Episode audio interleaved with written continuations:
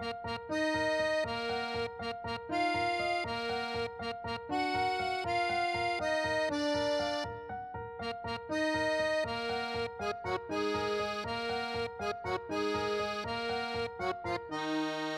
I'm Benjamin Light, And I'm Marcus Sparks. and welcome to Bros Watch PLL2. Stop doing that. And that's how we start. Yeah. Uh, we are in the same room. We were making eye contact, Mhm. but, but trying not to. And, and Marco's doing some some things to his microphone I won't describe. Mm-hmm. But we are back to talk about season 3B, quite possibly our favorite season. Mm-hmm. mm-hmm. This is the best the show's ever been. Um, there's a few seasons or half seasons or whatever of certain TV shows that I relate to more than I'd like. This one for PLL, um, oh god, like season six of Buffy. Really? Yeah, Hmm. yeah, yeah, yeah, yeah. Um, Okay. Uh, the other thing is the microphone is not quite like big enough for fellatio. Like you'd really fuck up your jaw with this, I would think. Hmm. Thoughts? That's all you, man. What was the thing we were going to ask about at the beginning? Oh, we were both a little bit tired, and we're you. I proposed uh, a bump of meth, but you suggested cocaine. I would think cocaine would be more appropriate for a podcast, or No, 'cause- straight up bath salts. Meth is like a one hitter, at least you know from what I know from watching Breaking Bad. Like you like you do it once and you're good to go for three days.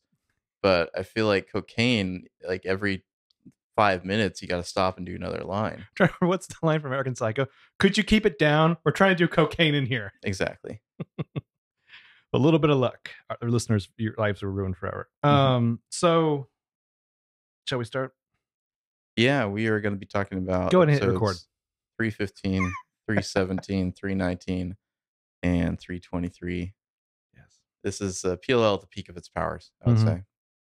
And the first one we'll be talking about is Mona Mania, written by Bryan Holdman, directed by Norman Buckley. So fucking good. Um, great episode. not just this episode in general, but with this whole string of episodes, do you think that they just like were constantly patting themselves on the back and just been like, we're fucking nailing it? Well, I think eh, creatively, this is they they got their first arc out of the way. They finished up the Mona thing at the end of season two. Mm-hmm.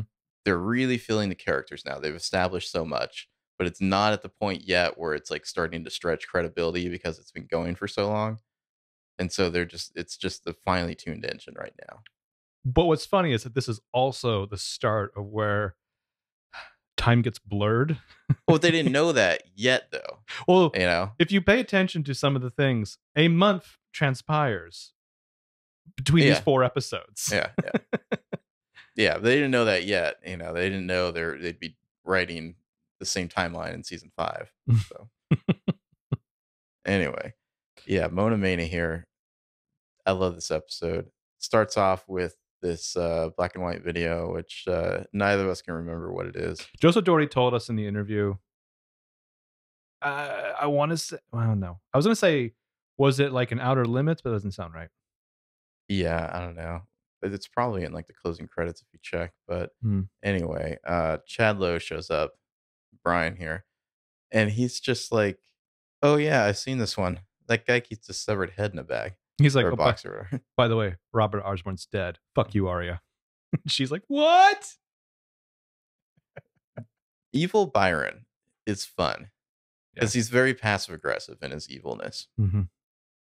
Mm-hmm. Like I feel like in this stretch of episodes, we get a lot of Aria Byron interactions where she just kind of stares at him. Like he'll say something to her and she just like stares at him, like, really? My fucking father, he just said that to me. And he just stares back at her for a while. Well, but he's also so fucking self righteous. Like he feels Mhm. like he's so goddamn owed.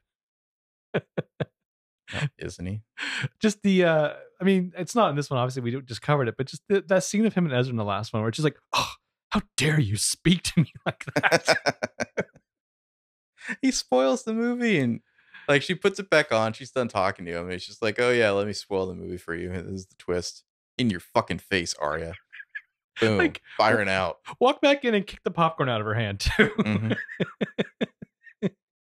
um, yeah. So just previously uh, we found out that Mona's up to something. Shocker. She's better now. Meredith got set on fire. Mhm. Which we're gonna find out was Lucas, right? yeah. Lucas.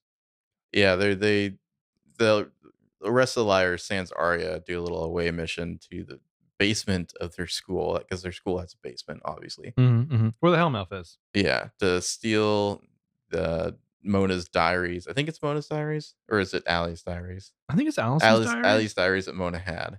like Ali's Diaries, Volume One. There's a lot of Ali's diaries coming up in the next few This is the yeah, pre-war diaries, diaries, before she fully crossed the Rubicon. Um, but Lucas is, uh, as we'll find out later, is already there in a black hoodie, stealing them. He's like Harold stashed them here. mhm. Lucas gets away. Hannah recognizes his shoes. It's like it's very brief. Uh, like A planted a fake diary. I guess Lucas did this for A, right?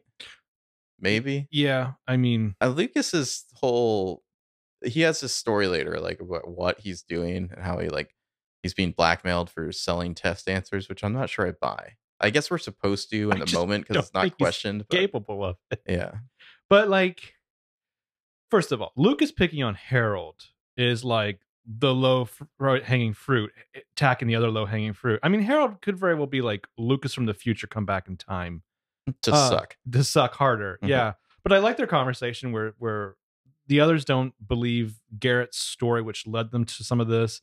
And Spencer's like, "Well, I'm inclined to believe his story, considering he was, you know, killed over it." I like the A message here. Keep moving, ladies. Nothing to see here. Which could be A shining them on, and it could be literal. A's just like this is this is a red herring. and This doesn't matter.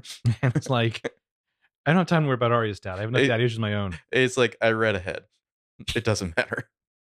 She, A fast forwarded like in Mm-hmm. Spaceballs. Yeah. It's the now now. um. So this is this is one of my favorite scenes I remember from when we first did it because Tulpa theory. these these three have just been through the fucking like trenches last night and Aria's like let me tell you about my insane anxiety dreams about my my father and my other father You ruined the movie I was watching, guys. oh jesus um Yeah, Han- Hannah with the line, "I have enough daddy issues of my own. I can't deal with having issues about you, hers too."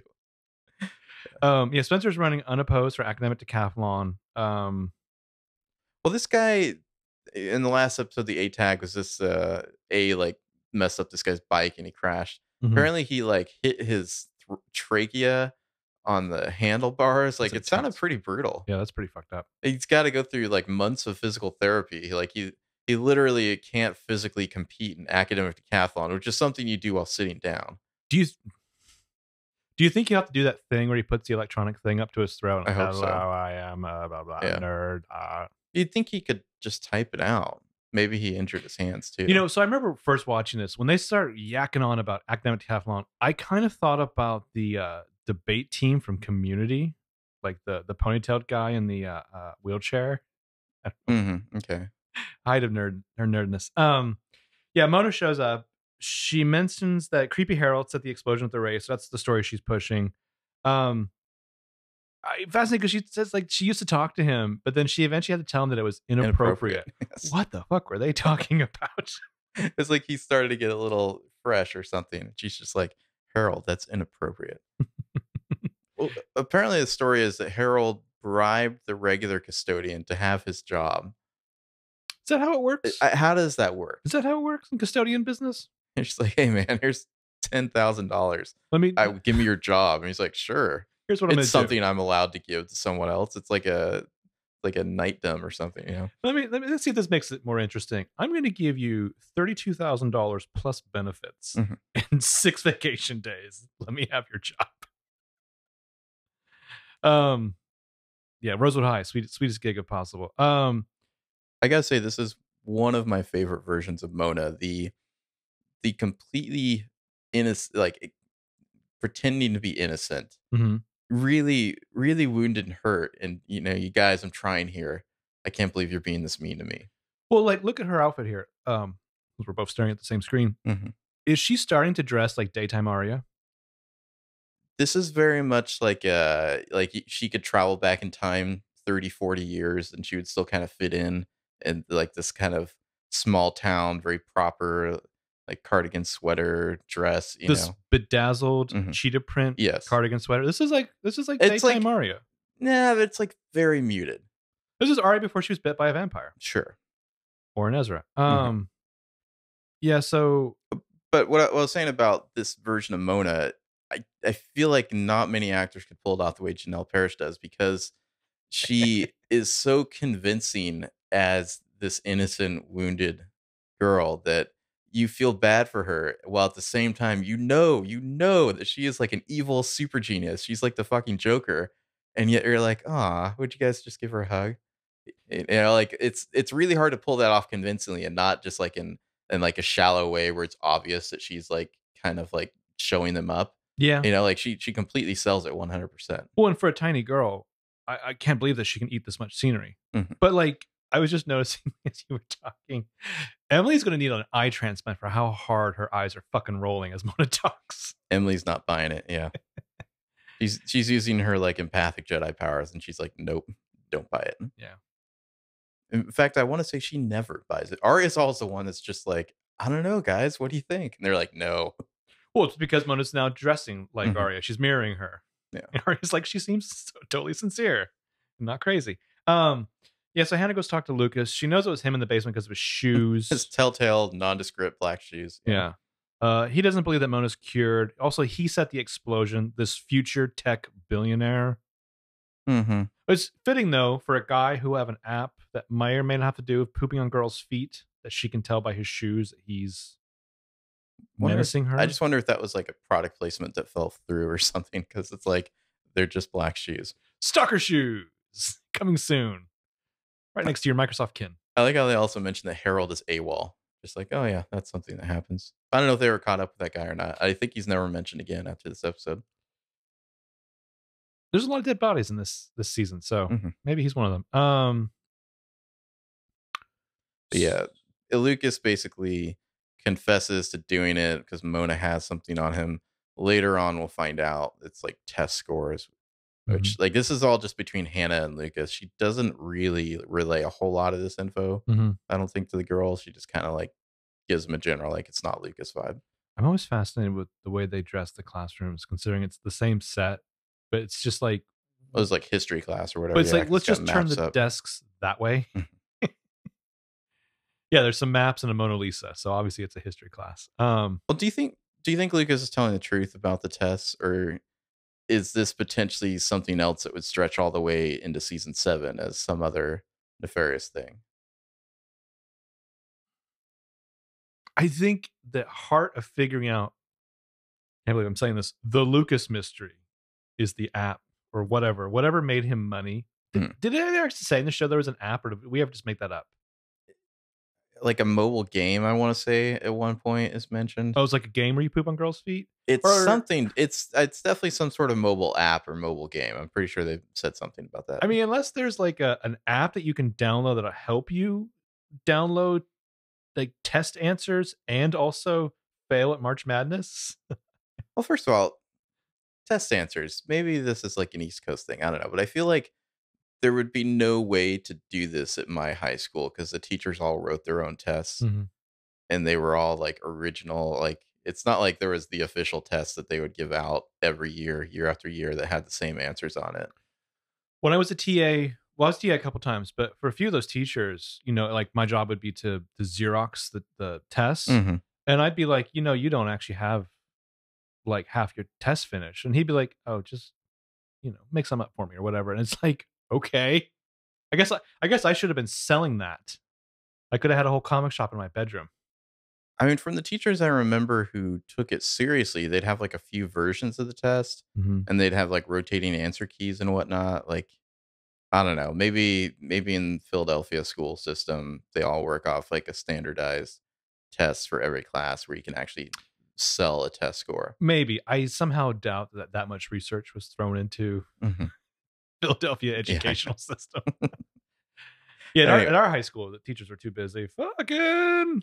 Um, yeah. So Paige is going to freak out about the Halloween train. Um, she's basically been breaking down since all that. That's a great uh, pause right there. Paige is just like, I'm still super fucked up from being kidnapped and almost murdered in a lighthouse and then the Halloween train. And Emily's just like, that was like three days ago. Why aren't you over that yet? But more importantly, Emily's like, I hear you, but how about we have a swim party in the woods at Yeah. night? How does that? It's like, I just heard everything you said. Party in the middle of the woods? You Yay, in? nay. You in? Paige is just like, eh, I'm dying on the inside.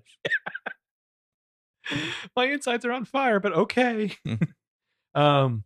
Oh, apparently there's a Rosewood Times in addition to the Rosewood Observer we discovered from Wow. Aria. What kind of rag could that be? Competing newspapers, yeah, in the small town. They're reading 1984, by the way. it Yeah. looks like. Uh, you couldn't make out the quote. Oh, that says Rosewood Observer there. Yeah, that's because she couldn't get copies of the Times. Oh, okay. Yeah, unless it was the New York Times. Mhm. Um, but yeah, I wish I could make stand up. I mean, Aria would say the Times if she meant the New York Times, right? It's true, because her and Ezra probably do like the crossword together and It gets to each harder other for every day. jobs. Yeah. Um. Yeah. So Ella mentions that she and Byron drank wine the night Alison disappeared. Uh, We- which We find out that Ella will like just pass out for hours off like one glass of wine. What she the best thing about the faculty party he dragged her to was that she swiped a whole bottle. and she was going to save it, but he wanted to drink it that night. Seemingly, he would know that his wife has like a very, you know, low tolerance. Like he knows the combination Yeah. to that safe. Yeah, yeah. And it's just like, oh, here, have a couple glasses, and boom, she's out. It's it's the, the Seinfeld where they want to play with the toys. Mhm. What's that thing in Turkey that makes you sleepy? Tryptophan. Um, yeah, but uh, great setup for Ella to be a or have like hurt Alison. yeah, I feel like this is when the Ella as a theory started to to spin up a little, just because both her and Byron were unaccounted for separately. Yeah.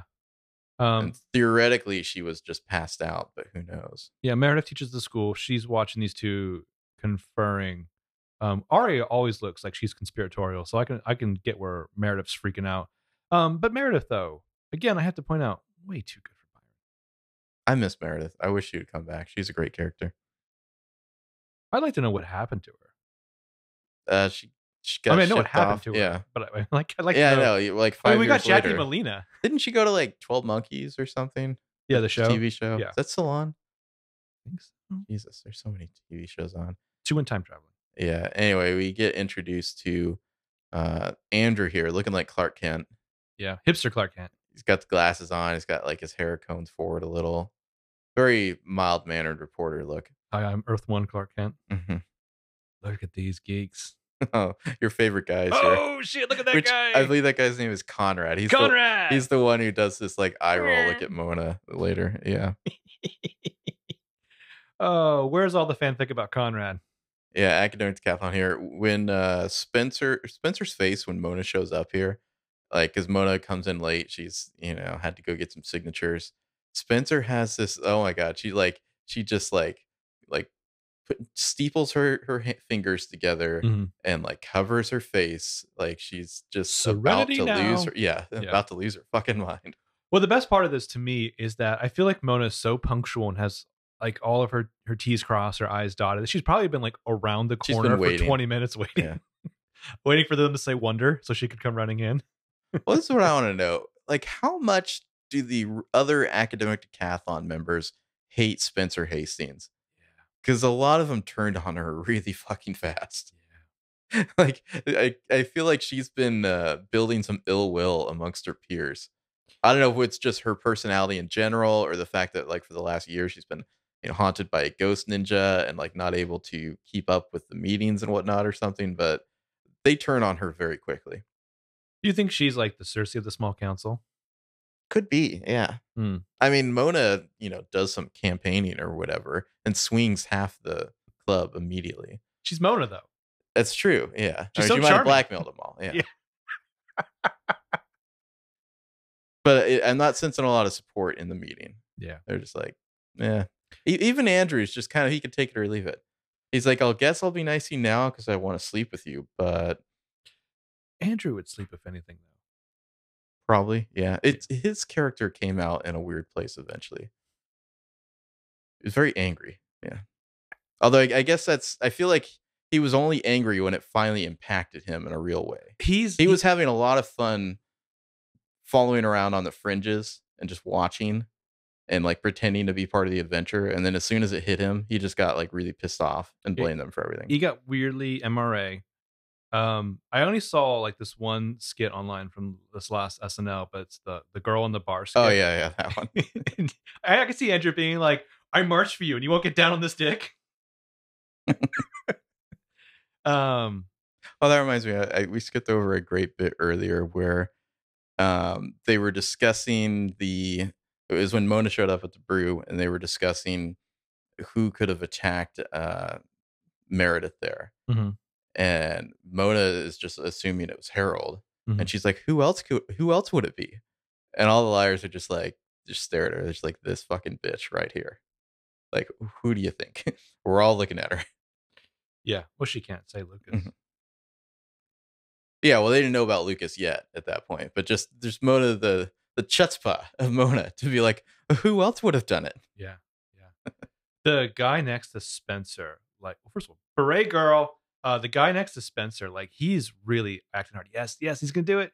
Oh, you're talking Conrad? about this guy? Conrad? No, no, I'll, I'll get to you later. All right. But this dude, look at him. Look how hard he's acting. Oh, the the guy next to Spencer, who, Yeah. who uh betrays her, I believe. Yes, he vote. Yeah. does. You Judas. The, both the women on the team vote for Mona. Interestingly enough. Hmm. Hmm But yeah, your your favorite guy I- Conrad here. It's when Mona says, "What is her line that she has?" Um, she says, "I kept up with my schoolwork while I was away," and that's when Conrad does his like eye roll, like the the bitchiest like eye roll gif ever in in the history of the world. I feel like these kids take this thing so fucking seriously that probably much like the drama kids and the band kids, they are probably like the intermixing is nuts. Yeah. I bet this is a real fuck party when they when they do their t- practices. Conrad. Like band, yeah. Yeah. Yeah. Oh, look at that face. That face forever. it's the greatest bitch please gif of all time. Yeah. while I was away. oh, I need to get on a shirt. Fuck. yeah, Um, that would be a deep cut to have that on a shirt. I've I've made myself a uh, shirt for Paley, so more all the more reason for someone to make that bar thing happen. Yeah. Oh yeah. You just talking about? Make the bar thing happen. If Make we the- want, if we want a bar meetup, we need to pick a bar and tell people we'll be there. I would like somebody who lives in LA who Wow. knows the bar scene. Okay, Is that still terrible? I'm Is that sure. so terrible? I'm sure that you just like, what's the bar across the street from the Paley Center? You know. Hmm. I don't know. That's my feelings on it. Okay. Let us know. Tweet at us. If it could be like a like a pink drink night too, all the better. Okay. Anyway, what do we got here? Uh, Uh, yeah. So Andrew likes this intellectual cat fight that's brewing. Um, they're gonna it's a tie. They're gonna have a quiz off. to the Captain. Because of course Mona read the bylaws. Yeah. They have bylaws. this is so nerdy. I mean, I would assume that there's like some sort of national charter for academic decathlon that's created all this. I don't think they like wrote their own local bylaws. I mean, I don't know. There might be a deleted scene where Spencer and Mona just debate Robert's rules of order, Mhm. like ad nauseum. I love that text. Yeah, quit while you're ahead, bitch. And it's like, did Mona just send that? And she's just like, hi, getting a soda. I'm magic. I tweeted you from my pocket. Oh, they're so adorable together. hmm I ship this. Um, Yeah, I like how Mona comes over later and tries to be like, hey, I know this is awkward, you know, mhm. to the best woman win and whatnot. Oh man, they just Spencer scoffs. Oh, and then Mona, she, she- I love the move she does where she's wounded. It's like uh, yeah, I knew this was gonna be hard. I, I, I'm sorry, I gotta go, and she like runs away crying. It's just like making them all that like they want to hate her, but there's gotta be at least like a sliver Mhm. of their conscience. It's just like, am I the bitch here? You know, why are you doing this? I have such conflicted feelings. That's oh, I mean, this is this is fucking like this is the beginning of like Bette Davis and Joan Crawford right here, Mhm. um, going nuts at each other. Um, I like that Mona's release deal says that she can't have a phone or use a computer. Mhm. Um, But then she like immediately got internet access for school, supervised, of course. yeah, yeah, Yeah. She had to make her it gets better video. This is also my favorite era of uh, Hannah's hair. Oh yeah, it's kind of short and like crimped. And We- I like this this shade of blonde too. we haven't mentioned Aria's look right now. The the little weird jacket that she's wearing. Oh yeah, like the it's like it preserves like the boob window. It's like a jacket that like Harley Quinn would wear or something, you know, where it covers nothing. but like the 50s housewife version of a Harley Quinn outfit because she's wearing Yeah. like a weird leather top.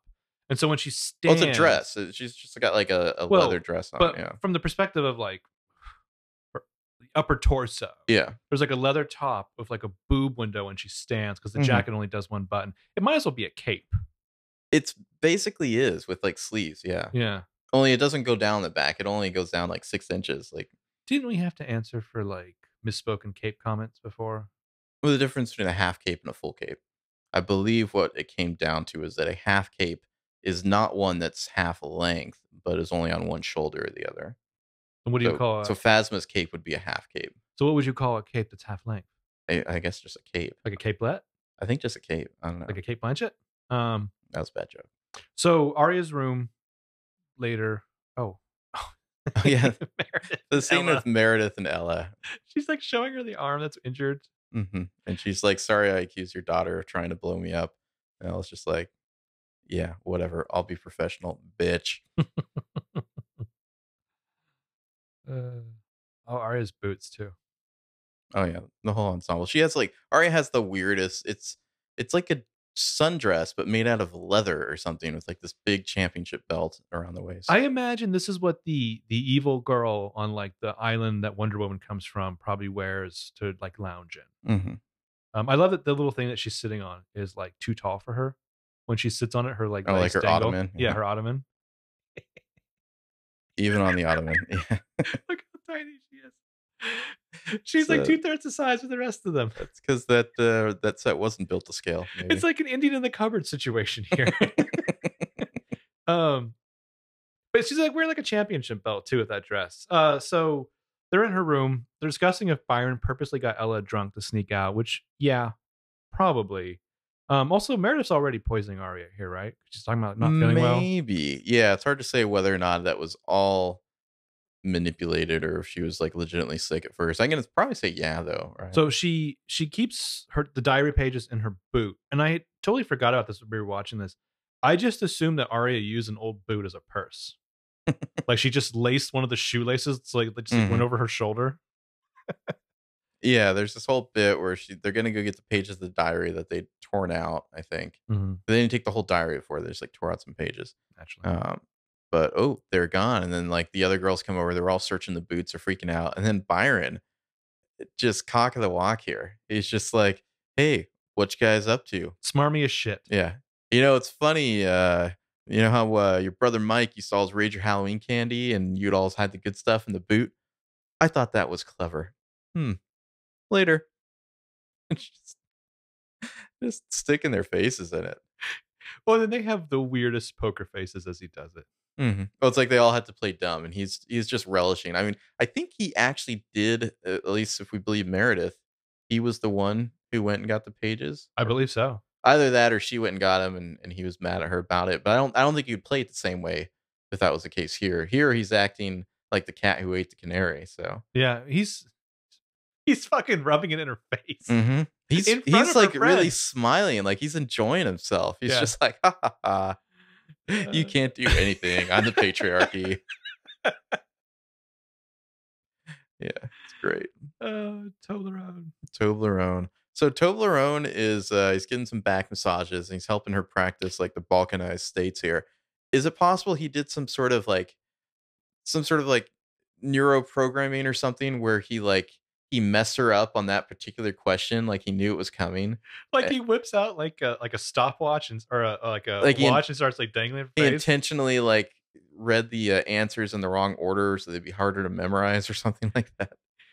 like he like hypnotized her like something out of Get Out. Now Mhm. you are in the sunken place.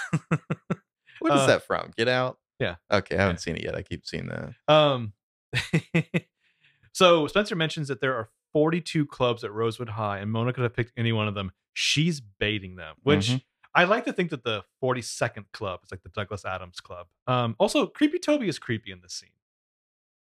Yeah, I mean, he's obviously getting a call from A here, but he's pretending he's got this whole plot line. He's like, "Oh, I was gonna have dinner with my boss." Who even does that? Like, oh yeah, my contractor boss wants to take me out for dinner. Well, sure. I don't know. Uncle Daddy Jamie's taking people out to dinner left and right later. Well, you would think if it was some sort of nicer dinner, like Spencer would be going, Yeah. right? Yeah, yeah, yeah. Yeah. He's like, "No, you weren't invited." I'm like, "No, you were not invited." Also, don't ask her if you should cancel. This is obviously fucking important to her. Cancel and support your girlfriend. Yeah. Oh, you got to look at the inside of Lucas's room here. So- got it's got a little speed racer car. He's got Mach Five. He's got a Superman bust. It's like a, a lot of uh, Fantastic Four comics on the wall. Kingdom Come Superman bust. Yeah, a lot of Fantastic Four. I think that some of the framed comic art on the left, we'll see it later in his Mhm. place. Um, I'm sure he doesn't have the Lolita poster yet, which I covet. It's got a big Batman figure and a Catwoman. Batman. A lot of Funko Pops, like framed Funko Pops. Can I can I just take a moment to talk about how fucking lame Funko Pops are? They're like the lamest unit of like cheap fan memorabilia ever made. I could agree with that.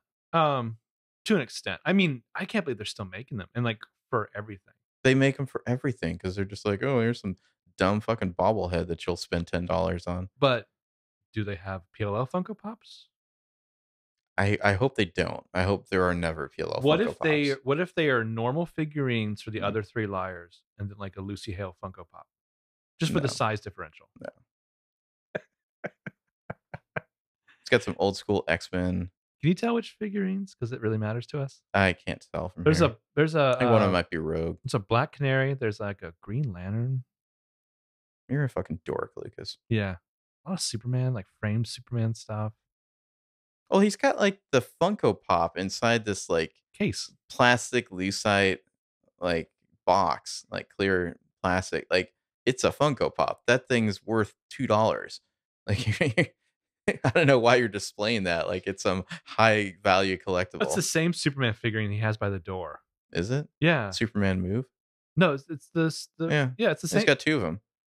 He likes What- Superman. It- this is supposedly him scaled back because then he had to drive up and down the stage Yeah, he- selling shit to pay Caleb back. He had to sell some in uh 215, 216, yeah. It's like generic nerd stuff too. It's almost as if it's set design on a TV show. I don't know, Lucas. I feel like you got to either pick Marvel or DC. Like you got to go with one. You got to pick side. oh, you know, Lucas loves Zack Snyder. Lucas has like a 50,000 word essay on why Batman versus Superman is an amazing work of art. I'm just really worried that Justice League will be a fun movie, and that would be. I don't want it to be fun. All right, so there's a Two Face, a Martian Manhunter, a Superman Funko Pop, weird looking Joker, and I can't tell that's the Penguin. Oh, Umbrella Academy. It's the one decent thing I respect in his Mm, Oh, okay. arsenal. Um, all right, let's stop getting too nerdy on Lucas. I feel like we're putting ourselves in his shoes. That's why I hate him the most. Anyway, What is the fishing box for? Yeah, I don't know. Maybe like his like model paints or something. I'm surprised that we don't see a microphone and find out that Lucas has a podcast. Lucas is researching homeschooling, even though he's like a senior already. Yeah. I mean, what, like for a semester, you're gonna be homeschooled. Like I would think at that point you would just be researching the GED. Even I got a GED, bro. It's a goon poster on the side of the door. Um, looks like a Batman Batmobile. anyway, he tells this tale of woe about how Mona is blackmailing him about like he's selling test scores online, which, yeah, he's just like, oh, I shut it down, cleaned. Like, I'd I'd like to see Lucas's like illegal test operation online. Like, is he on like the deep web? Is he taking Bitcoin? Oh, you, you, uh, you know he would. Mhm. I feel like the uh the next Lucas plotline is gonna be like somebody stole all his bitcoins or something. They hacked him. He's really mad. He's stuck posting on our Bitcoin begging for people to give him his bitcoins back. Fortunately, I still have three million Dogecoin. Mhm. Kept that Um, in a safe place. Oh no, he got that too. but we do see the aforementioned bunk beds. Yeah, Uh, it's got the bunk beds. Does Caleb still live with him, or did Caleb like rightfully move out after Lucas lost his money? Caleb went. He's gone back like a couple times now. Hmm. Because remember, he he came back. He left when he broke up with Hannah in 304. Mhm. He came back in 308 with like the nice shirt, and Spencer was all like, "Ooh, you're rich now. I like this." Cashmere. Yeah. Hmm so I I'm gonna guess that when Caleb came back, his mom had set him up in a new place. Like he, he was probably like, "Mom, it's weird rooming with this creepy dork. Like, do you think you can like hook me up with an apartment in town or something like that?" Well, also, I mean, you could say to to Lucas, "Tell you what, don't don't hand me cash. Put down first and last months on a on an apartment for me." Mhm. well, it doesn't seem like he knows what's up with Lucas these days. You know, it's it's no coincidence Lucas went dark after the Masquerade Ball, so Yeah. he's not really like plugged into the the Lucas lifestyle anymore. I I bet the Mr. and Mrs. Gottelsman Gotsman. Gotsman Yeah. are probably pretty bummed the day Caleb moved out. Mm-hmm. He was our last best. Yeah. So, Anyway, yeah, Aria or Ezra AOL instant messages Aria want a writing break. I miss you, babe. Right like the wind. Um, Aria, you're a dork. and then she gets to watch some near domestic abuse between her father and Meredith.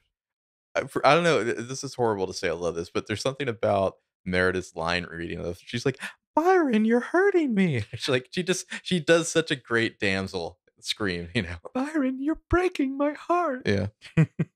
or it's like Byron, my arm. Uh, And uh, Aria's just watching all this, like, huh? Hey, what's going on, Dad? And he's just like, nothing. Shuts the door. Things are fine, Aria, in Mhm. my new empire. But Dad, only a Sith deals in absolutes. cut to Emily and Paige out in the wilderness. Emily's just like giving them giving Paige directions down like this like creepy deserted dirt road somewhere in the middle of the woods. It's a hell of a shortcut. And I feel like like she's on her phone here and Paige is like how long how, how you know how how long do we have left to go? Emily's probably like on Twitter or something right now, you know. Just like uh, a couple more miles. Eventually like Paige just has to stop and get out and like hyperventilate Yeah. and she's just like i'm not okay i'm not a strong woman i'm like losing all of my shit here and it's just like huh okay well fine do you want to go for a walk maybe through the woods in the wilderness in the dark how about a walk Emily's like, Can I add this to my Instagram story? let's just go for a walk into the woods yeah where there's no light at all Well, what's fantastic about this is, un- understandably, Paige is freaking out. Like, I think we kind of talked about in the first half of the show. Paige is the character that everyone reacts to in a way that's not totally realistic. Here, she's the one who's acting realistic. The whole like the moving away because it's not Mhm. safe, all this stuff. Previously, two things have always terrified Emily: the woods and the wind. and she's totally cool as a fucking cucumber in this scene. oh, I'm just in the haunted dark forest with my my girlfriend who's like losing her shit. Mm-hmm. and then we get the wonderful academic decathlon scene spencer's outfit here she's got these weird pants on that like she's like rolled up the legs How would you describe this outfit? what do they call that? There's a word for that in the 80s. Was it tipping? Like tips jeans? Maybe wasn't there a thing? Do you remember the thing where you'd use like safety pins? Yeah, yeah, that's what I'm talking about. Okay. Yeah, maybe. Uh it's a thing where it's like kind of the legs of the pants are rolled up a little and like like really like tucked in so that there's there's no like flow at all. To me, this is like a steampunk fusion of like something you'd wear on the Titanic and like an 80s business suit. But I like that she has a blue top on, Mona has the red top on. Nice contrast there. Mhm, mhm. Yeah. Well, Spencer also makes a hell of an entrance. She's just like, ta da!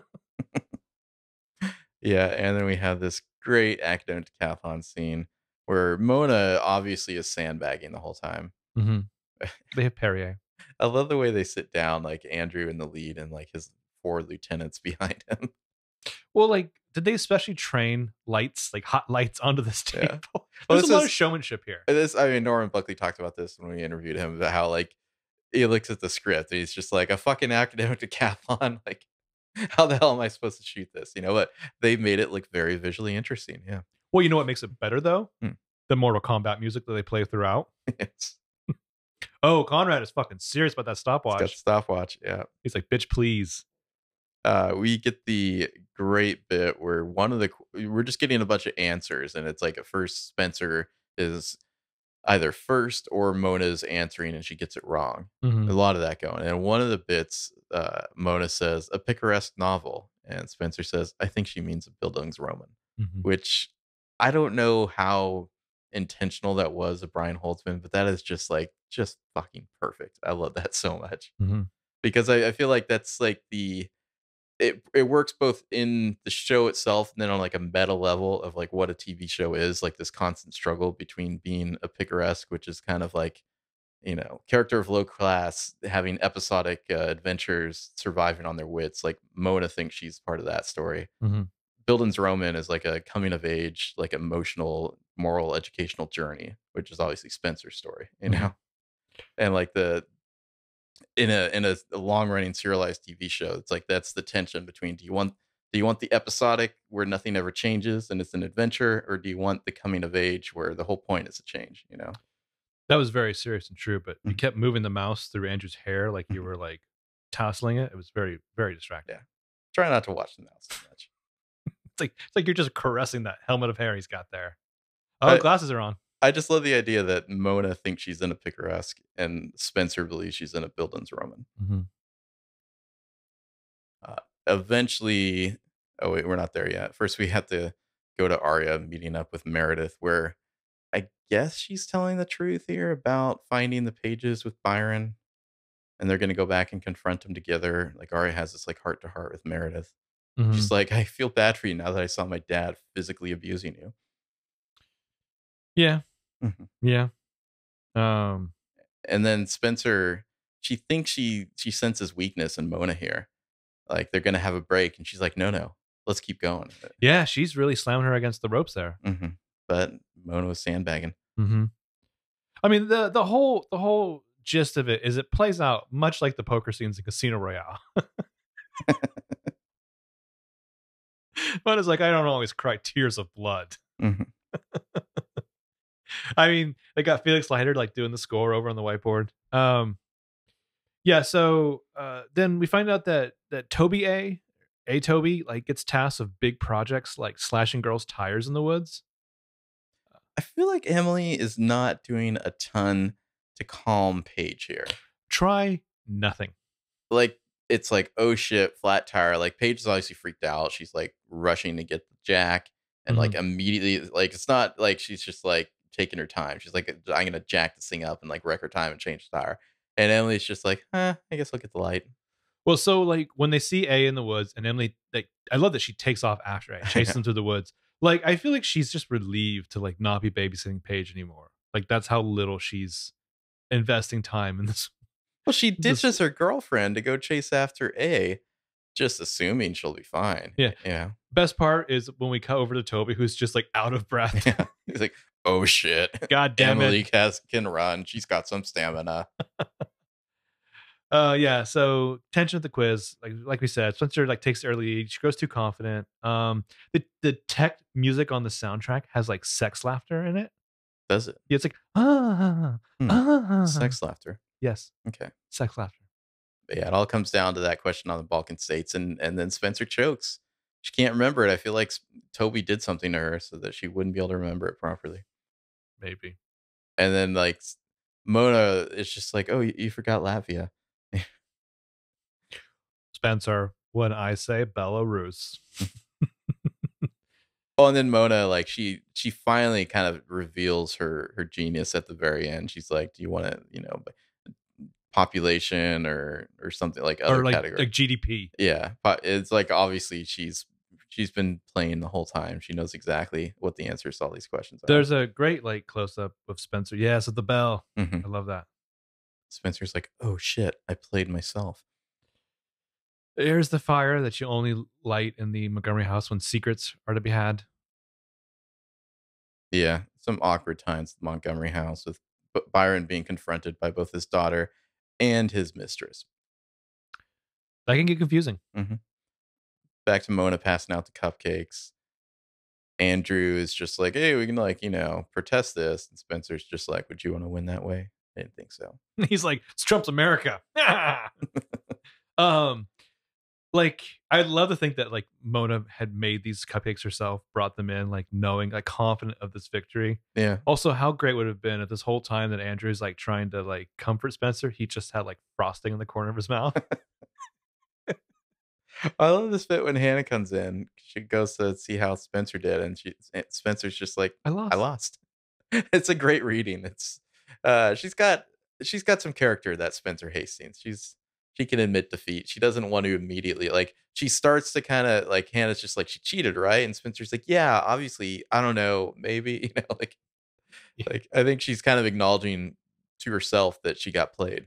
Well, Spencer's like, hey Hannah, do you know what a supernova looks like? And Hannah's like, what? And Spencer's like, just watch me. Yeah, Hannah goes over and tells Mona off. Mona very wounded, ruining her big big victory there. And even Spencer's just like, "Don't do it, Hannah. Don't do it. Bad idea." Mhm. And So they have a competition in a month. We find out. Um, they talk about ev- Lucas as the evil personal assistant. uh, it's got the great line, uh, "I'm not going to live my life in fear." mhm. Spencer wants to remove her brain and soak it in an icebox. And yeah, she's kind of talking to Hannah about how she realizes that like Mona was sandbagging her the whole time. You know, like if if this were the Fast and Furious, Spencer is the one saying, I almost had you. And then Mona's saying, You never had me. I don't know. You haven't seen that movie. so No. Yeah. No, sorry. Anyway. I should have said it in Vin, Vin Diesel voice. You can always still do it. Nah, it's all right. Um, yeah. So Meredith then brings Aria some of the herbal shit to keep her fucked up. Her powerhouse potion. Yeah, she casts more shade All on Byron, herbal. so these two can team up. It's a nice little Emily Paige scene. Emily saying, I don't deserve to live like this. Neither do you.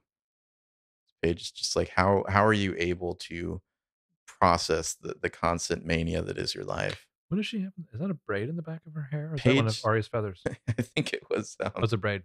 PLL annotation said she was like paying for cornrows on a on a plan or something like that. On an installment plan.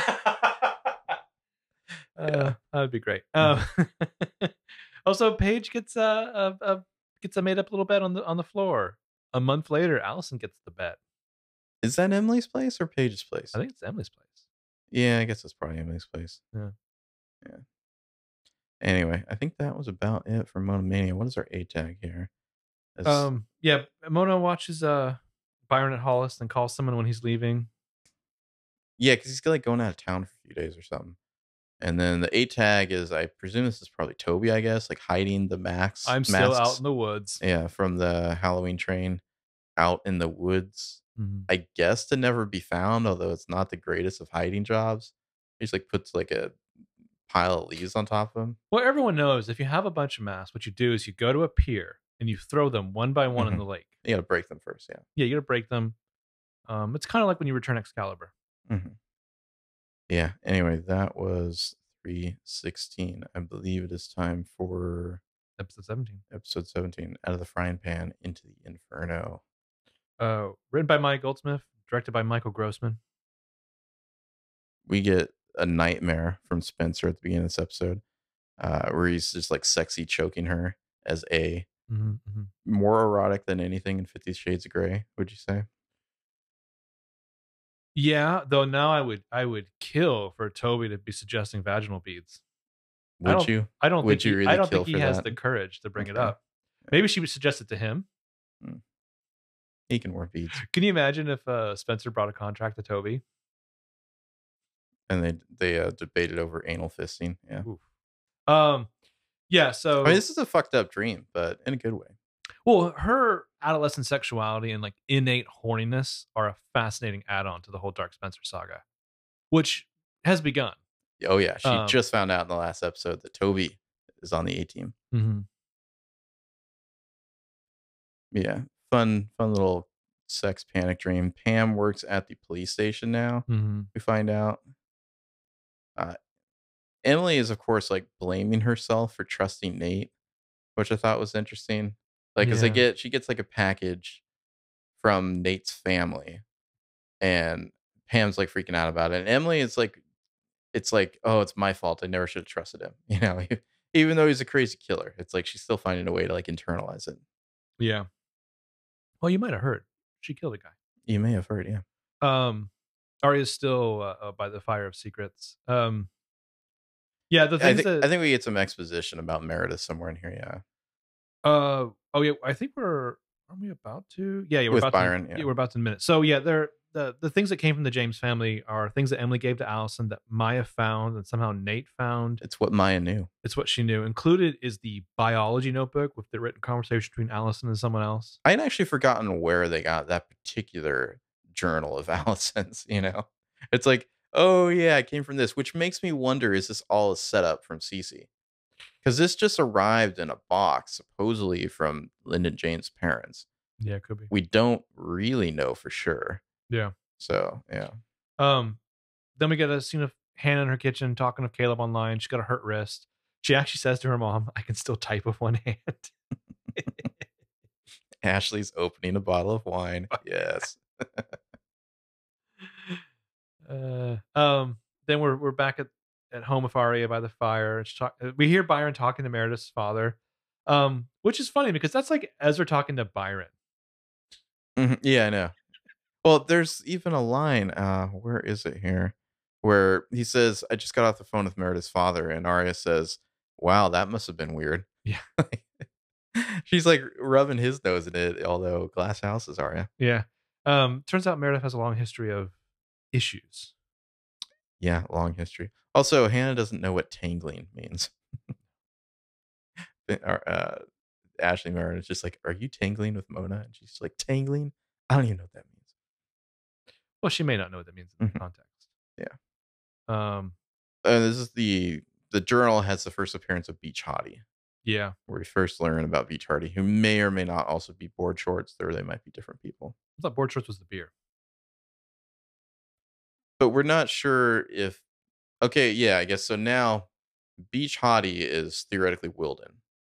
Okay. Board shorts was Ezra We're drinking the because beer. he drank the board shorts ale. Yeah, yeah, yeah. But for a long time, it seemed like Beach Hottie and board shorts were interchangeable. Like back in like season four, people just assume that's the same person, but apparently not. Here's the the dark path through the woods that is Mhm. PLL. There's A in the hoodies. There's red coat. There's the black swan. There's the black widow. Mhm. you never really know what's what. Um, but yeah, Byron he laments that his his one job was to take care of Aria, but he hasn't done a good job of that since he's been like thinking primarily of his dick. Well, he's like, I never should have had her in this home.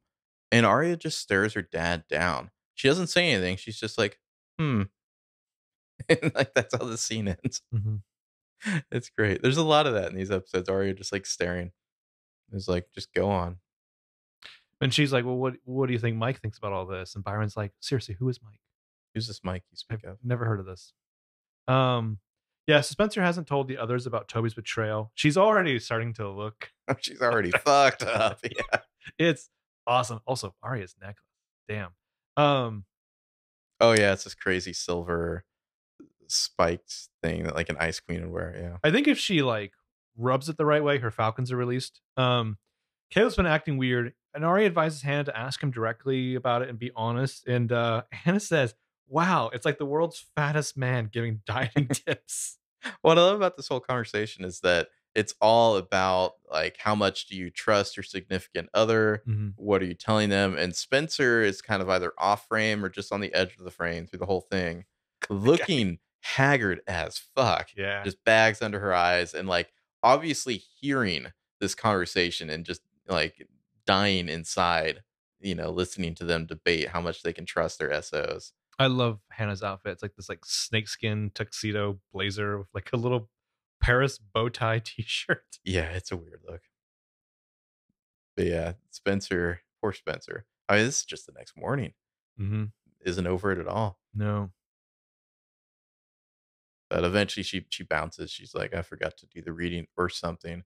The rest of the girls go sit down with Emily outside the brew and like read through the notebook that she found. And it's like, oh, this handwriting looks familiar. I know I've seen it somewhere. Not sure where. It's Ali talking to somebody. Like like they're passed back and forth this thing to, to write to each other. mm-hmm. Infamous beach hottie. Yeah. So Hannah will overhear Paige making plans of Caleb over the phone. This is piss poor spycraft, Paige. Yeah, not a ton of great planning. I love before that. It's this close up on Aria talking on the phone with Hannah in the background, blurred out, waiting. The Tulpa is waiting for her turn. And finally she can come in and talk. Yeah, Paige and Caleb are up to something. They're the ones who put the brain in Mona's locker. That did not stop Mona. Like that would ever stop Mona. Yeah, that's dumb. That's dumb. That's yeah. just stupid. Whose that's idea just was stupid that? bullying. Yeah. Um. Spencer in the. I like Emily checking the stalls before she talks to her. Yeah, uh, this is just it's great because Spencer is just so so not in the mood. And Emily's just like, We found a new clue. We need you to look at this. Mhm. Spencer's just like, Yeah, I don't know. You know, just like I, I can't do this right now. Well, now. it's like you should know something's wrong here, Emily. Spencer's not jumping on this this clue like it's a Mhm. grenade. Come on. Um, yeah, but she's like, maybe she was afraid to tell Beach Hottie that she was slutting it up in three different states. well, she has this classic line here. Ali wasn't loyal to any of us. So why do we continue to be loyal to her? I mean, why should we care what happens to her? And an awkward pause as like Emily makes a window face. What happened to her? And Emily's like, because we do care. Spencer's like, eh, not me. Yeah, this is great. I mean, this is the, the best kind of conflict between the liars here. And just just the beginning of the Dark Spencer saga that takes over this whole half season and is fantastic. Mm-hmm. And it's, it's like Spencer's Tulpa is forcing her to read the latest clue. She's just like, "Nope, I'm I'm not I won't stand for this. Like you read this clue, you see what it means." But she can, it, consider, it concerns Toblerone. And she's forcing Spencer to have a flashback to Durag Toby. This may be Keegan Allen's greatest scene. maybe you're saying that like there's a question that this that durag toby isn't the pinnacle All right, let's go. Into, i didn't write these let's go into some top Toby scenes. Uh, Um, why would someone do something like this That's a good one. Mhm. Um, the snow globe with the cars and the no, don't touch my model cars. your mom's lazy that's really more of an Ali moment yeah but uh how about the my other arm is or my other arm isn't broken That's a good one. Mhm. Also, gummy bears. Spencer Just, just leave, just leave, leave, me- leave me alone. I'm tri- tri- tripping that's true gummy bears that that is up there Mhm. But this, oh shit, what about when he crashed his car and died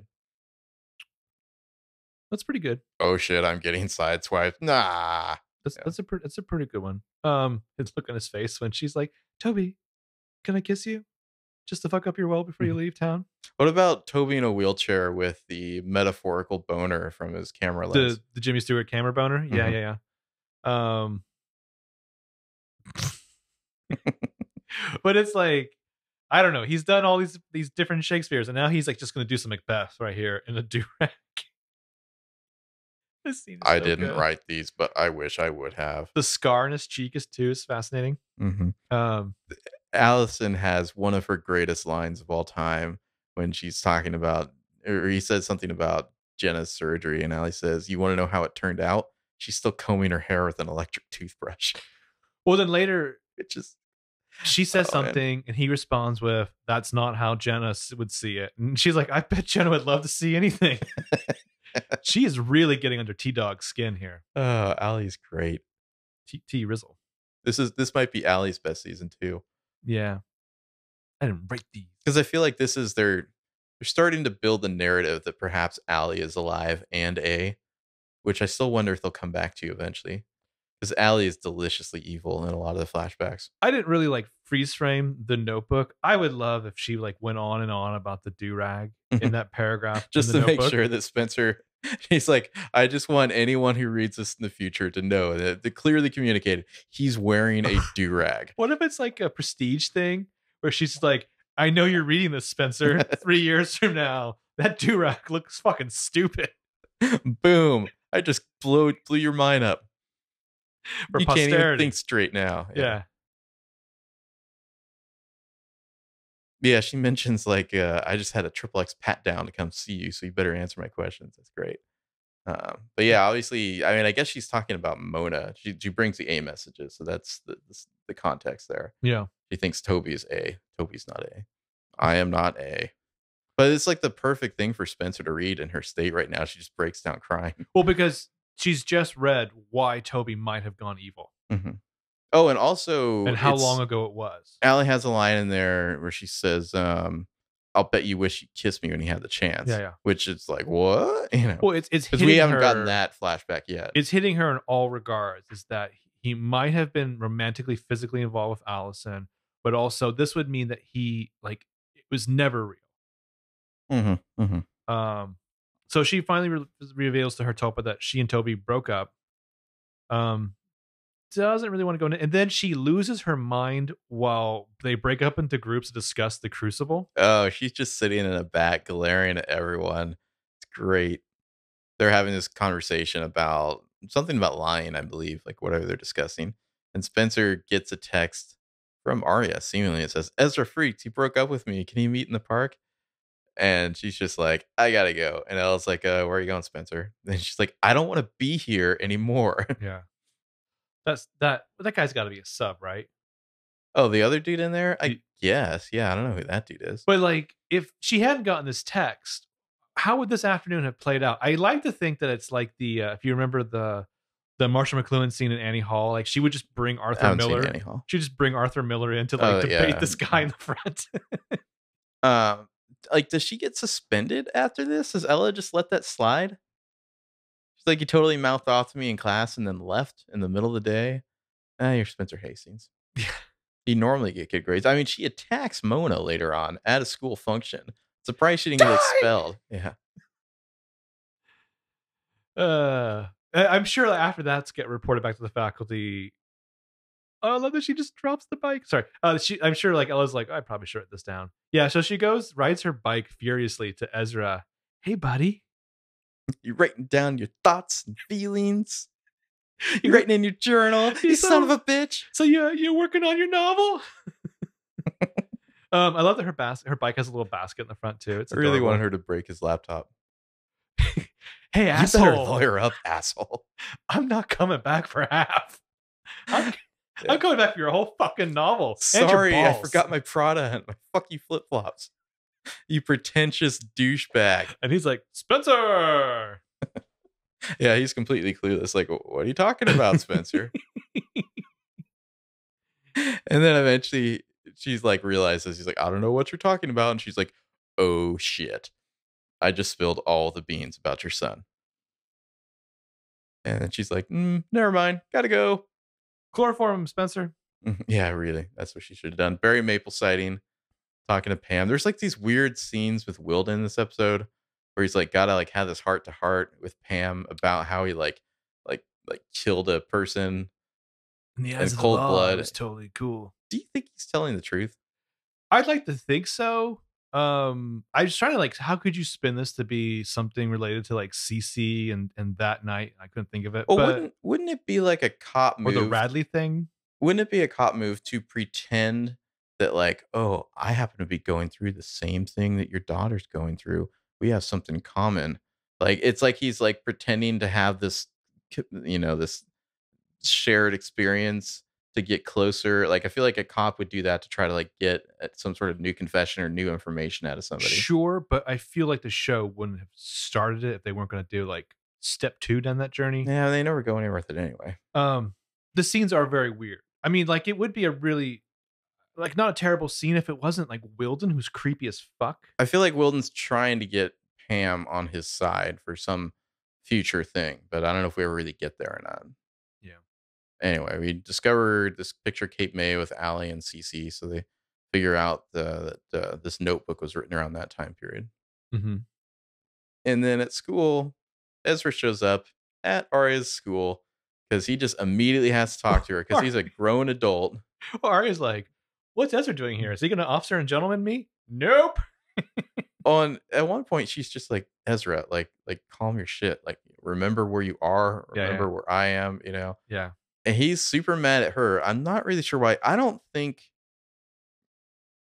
well, I was gonna say I don't think morally he he has the right to be right. Obviously he's he's way down uh in the negative on the moral side as it is. But just generally speaking, just about this particular situation here with the kid, like it's not Aria's fault. no and he'll admit that later on But, now he's mad. Yeah. do you think he's complicit because Aria made me love him We had inside jokes.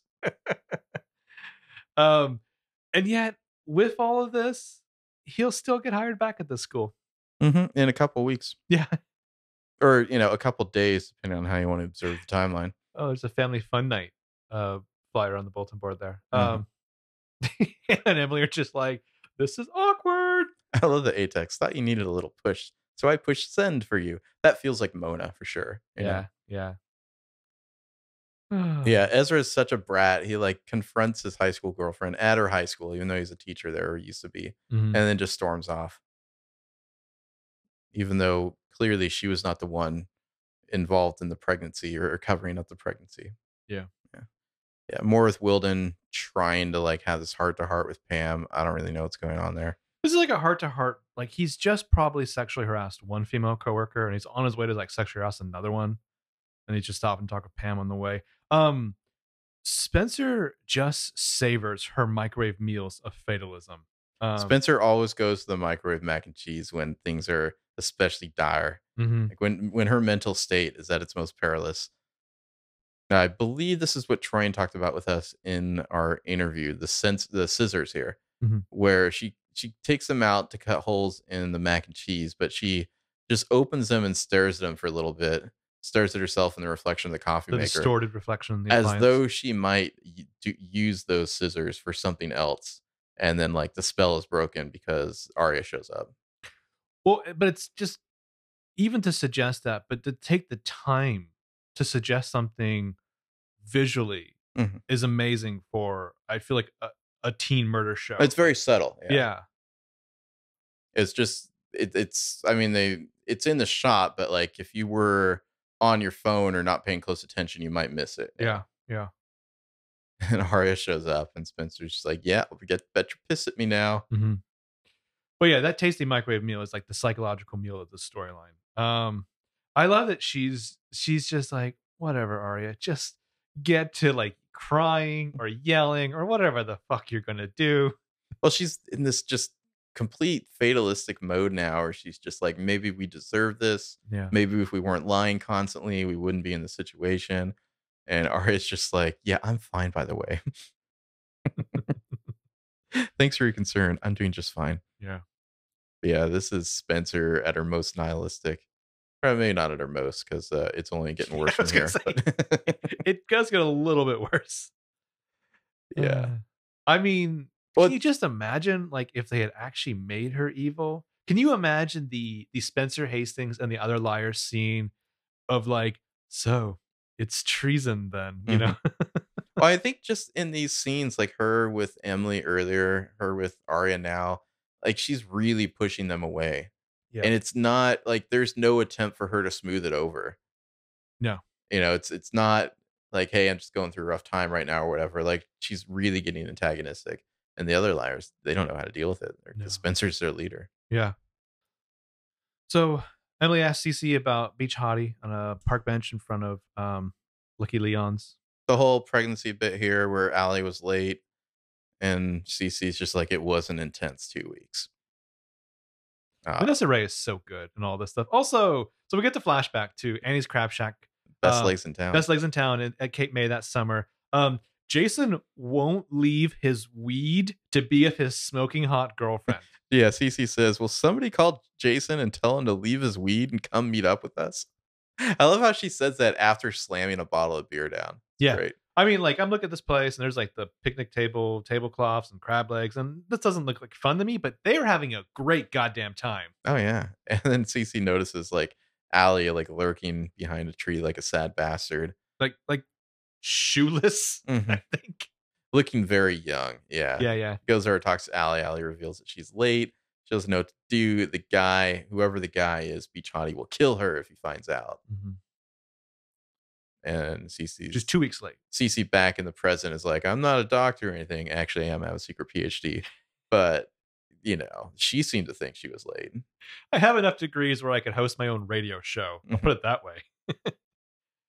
And so that that's another wrinkle on this possible new suspect. Whoever killed Ali may have been the one who knocked her up and was killing her to get rid of the pregnancy, something like that. You know. I love just how Aria can hold court from her couch with her phone. So Mhm. many scenes.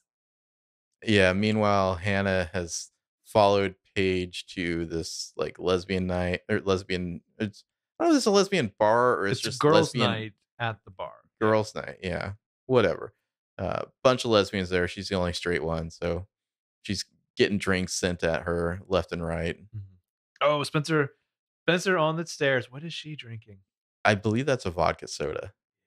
Oh, the Wren drink. Yeah, I mean, oh, that's her drink. Yeah. right?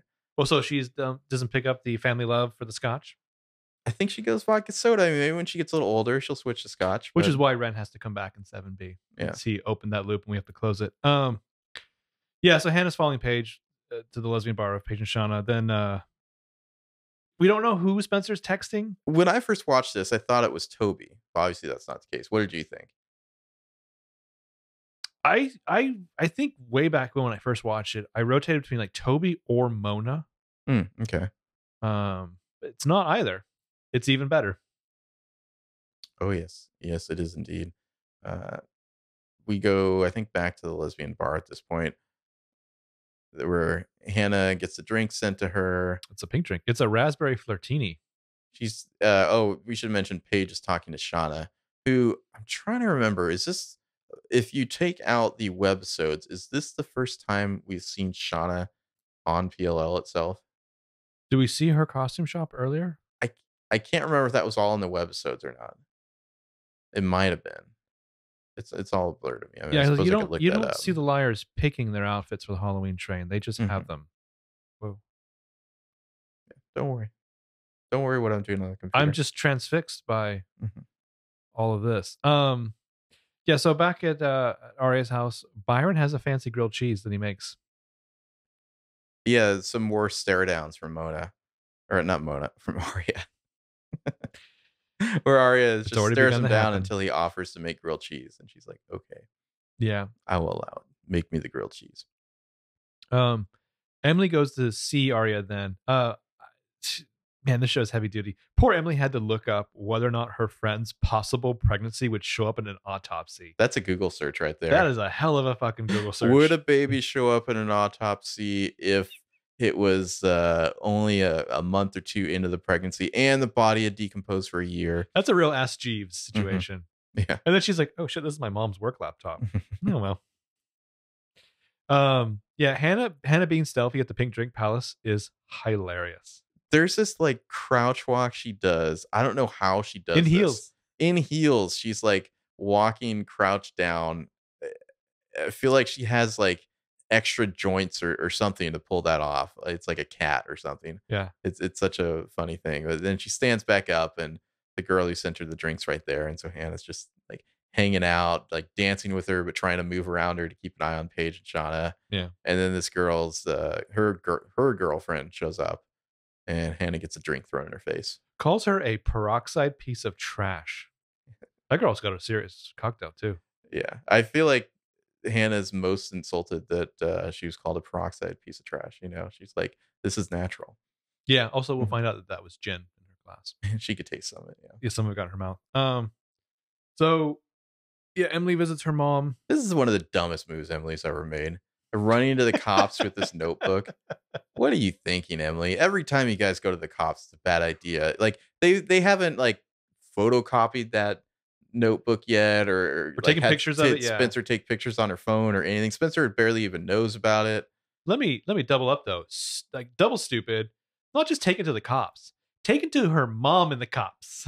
Yeah, it's mm, bad bad move. very bad move by Emily. There is what happens when the Tulpa's master prime whatever is having like a complete mental breakdown. Uh, bad decisions are made all around. I'm looking to see when Shauna was in what episodes, but I'm not having any luck on the wiki. Oh, here we go.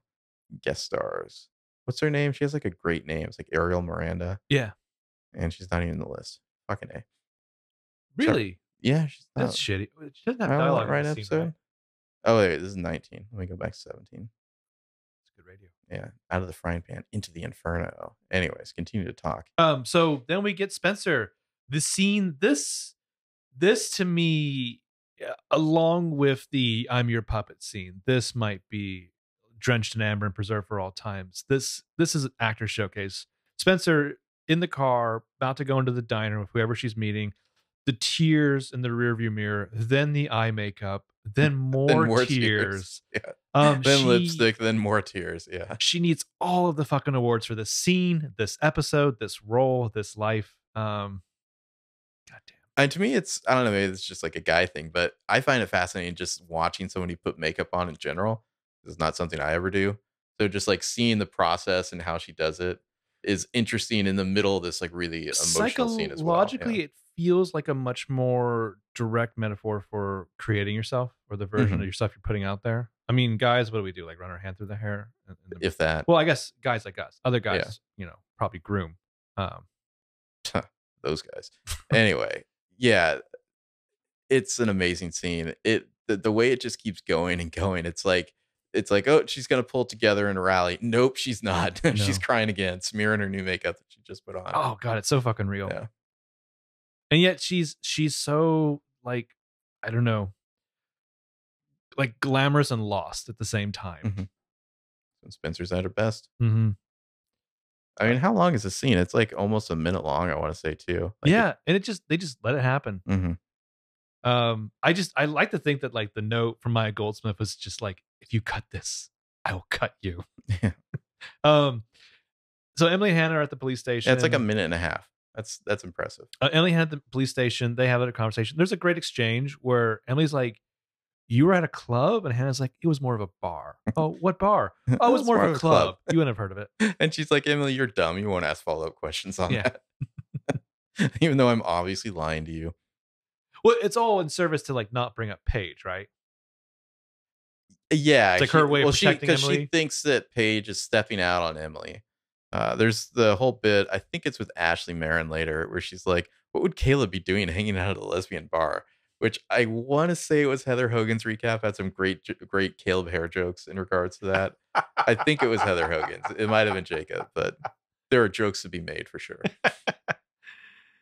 Uh, On they immediately like as soon as they turn in this notebook, which is a stupid fucking idea, then they're like, "Oh shit!" There's a photo of Wilden at Cape May on the wall at the uh the cop station. Like wearing board shorts, immediate boner, like huge mistake. immediate boner. I mean, you know, in the Yeah, yeah, yeah. in the, in the terms of making a mistake, Yeah, not yeah. that kind of boner. Yeah, immediate boner says Benjamin Light. put that on the poster. Yeah. um, yeah. So Spencer's meeting with Miles Corwin. I almost wish we'd met this guy like once before in some context, Yeah. maybe with Peter Hastings or something, just so it could be because you're like, who the fuck is she meeting? Oh shit, what's going on? And it's just like, who's that guy? you know, it's like I've never seen this guy before. But I mean, he this guy does a great job with the material he has. It's so understated. He's never like, by the way, I'm a PI or I'm a private dick or whatever. It's just like she wants him to find something. I love his like. You said you're 18, right? He's drinking tea. It's very much. Are you making a comment there? No, but I mean, like you know, he's a private eye. He's not like Mhm. drinking a hard drink or anything. He's drinking tea. He's very chill. A lot of these kind of characters on PLL are are very ridiculous or over the top, and that's what they're memorable. Like baking a cake or like the Mhm. weird Jonah guy. But like this guy is just chill. But at the same time, the scene is played as though she's whoring herself out. Yeah, yeah, You know, like intentionally. yeah. It's like play this like like this is a, a trick you're about to turn. hmm But yeah, I I love this guy. I almost wish we watched uh 318 because he's great in that too. But his his smile, his little smile as she rips herself out of the picture with Toby is so good. yeah, it's it's a very slight smile. He doesn't say anything. He's not going to show her up, but it's like this guy is a salty veteran. He knows what's up. but like because he's had probably a thousand of these kind of cases but Mhm. like it, it works on so many levels because it's like further effacement for her and she tears up the remnants that she keeps the picture of herself She's tearing up herself. yeah. she's tearing herself up and throwing it away Ah, This just makes me regret. Like I I once almost got a job working for PI. I couldn't take it because I didn't have a car at that point. That's one of my great regrets in life is that like if I could go back in time, I would have like found a way to take that job. but you were gonna be like a tech guy right I would I would have been the guy who drives around and videotapes people doing the things they're not supposed to be doing. oh really Yeah. And so it was like you're gonna have to drive all the way around NorCal to do that. So you need like a reliable transportation. And I like just got out of college where I never needed a why car. doesn't So the pi do that it's like in California, the PI, like you in order to be a PI in California, you need a license for it. And in order to get a license, you have to have been law enforcement for Or a at certain amount of time. So at it's like a couple years a PI gets their license, opens their firm, and then like As the people agents. under them, they don't have to have a license if they're working for the PI. so you're basically like you would have been the Winn from supergirl There you go. Fuck you. I, I like to think, uh, what's the guy from Homeland? She's got like her two little like side agents. Oh, in the who she beginning of the show? I I think they're. I don't know. I don't watch the show anymore, but Neither like I. you know, like the, The guy, guy with the The little Shield, Bluetooth thing. the guy from the Shield, Yeah. and then like his little brother or cousin or whatever. I've been yeah. like that guy. Yeah. huh. Anyway, regrets. I've had a few. you should probably find a photo of yourself and tear it up. Um. So Ashley and I'll just tear out Keegan Allen from it first. First of all, you need a photo of you and Keegan Allen. Step one. Yes. Amazing. Also, um, just want to point out again from the photo on Twitter, not my calendar of Keegan Allen, you wish it was your calendar. not my uh, uh, uh, restraining order to be worried about this time. oh, really? Yeah. Mm, Okay. I think you're still ahead. Oh my god, if he had like a whiteboard of which of us isn't fractured on him more. I love Ashley Marin and she's finding out about Hanna, like uh, stalking Paige and finding out that she thinks Paige is stepping out. And Ashley's just like, Can I make a suggestion? Stay out of it. What's a pink drink? Is it a code for something gay? Like, no, No. it's just a pink drink. I know it's like what was it called? Like raspberry flirtini. I guess it's like raspberry syrup and gin. There's gotta be something else in there, right? Okay, so eh, maybe. Like club soda, maybe. I mean, it could still have vodka. I, I presume that the gin was in the girlfriend throwing the drinks drink. Okay, okay, true, Yeah. yeah. So maybe maybe the flirtini was something else, but it was a very pale shade of pink. So Yeah. I'm guessing some sort of raspberry syrup and probably club soda or tonic water and vodka. Vodka seems like seems like the what you would pair with that. Yeah, it seems like a pretty watered down cocktail. Yeah, I mean it was big though too. So like I I, I guess you're you're gonna get your alcohol there, but you're drinking a you lot want of a soda touch of alcohol and raspberry flirtini? I don't think you order raspberry flirtini to get fucked up. I mean, if you drink enough of them, Well, if you drink enough of anything. okay. Yeah. fine. Um, I'm just saying, I'm I'm not knocking the flirtini. You know, if it tastes good, drink it. this is a pro flirtini podcast. Mhm. I'm just rewinding now to see the drink that uh, Hanna got thrown at her. Um, anyway, the the last scene of this episode is Ezra, maximum cry face Ezra. I'm about to meet my son. Um, yeah, so he's giving her a hard time taking off when he starts like crying into his hand. He starts crying. Um, also, you can't get tough of someone. Like you can't be real shitty with someone if you've just been pulling rolly luggage. Mhm. I feel like that's not a good look. Well, and he's like Aria's obviously like she's kind of trying to reach out as subtly as she can. She's looking for a little assurance. Mhm. Be like, you call me soon. You know when, when am I going to hear from you? Yeah. And he's not taking any opportunity to set her at ease at all. On purpose. Yeah, because he's a dick. Yeah, he's a huge dick. Um, I love that shot though as the camera pulls up and makes her so tiny. Oh yeah, where it zooms up above. Which okay, is like so this girl's drink that she that's gin, huh? I mean that I don't know what's in it with gin. it's red. yeah, obviously it's something in there with it. That, that that looks like something that's like just syrup and gin and like no mixer at all. But I'm presuming when she talks about like, oh, I could tell it was gin because it entered Mhm. my mouth. It's it's from that drink. I yeah. mean, Hanna doesn't spill the I flirtini. mean, what the fuck is that? To be honest, that Yeah. looks like a cup of blood almost. Yes. Mm. anyway, Ezra promised himself he wouldn't cry, but now he is. He just dries off because he's a dick. And then uh, the A tag is the Hanna bobblehead, not a Funko, a genuine bobblehead. Why aren't there PLL bobbleheads? I love the Aria one. It looks great. I like how Mona is there, the Mona doll, just chilling in the dollhouse in the Mhm. background. With the creepy fucking clown on the wallpaper of the dollhouse. Who's the other one here? There's another doll there. I don't know. It's leggy. Um, Maybe that's Sarah, Cheryl Harvey. but presumably this is Redcoat doing it. So is this shower Harvey burning? I guess. I mean, because it I like to light stuff on fire. I, am trying to remember what happens in 318. Like, does A go after Hanna in 318? I don't recall necessarily. Um, you, you would think that A burning Hanna now means like Hanna's next, or Hanna's just done something to really upset A, but neither of those seem to apply. I mean, maybe she's just starting with Hanna, and like Shower's gonna like burn them all. I feel like some of these A tags are just good.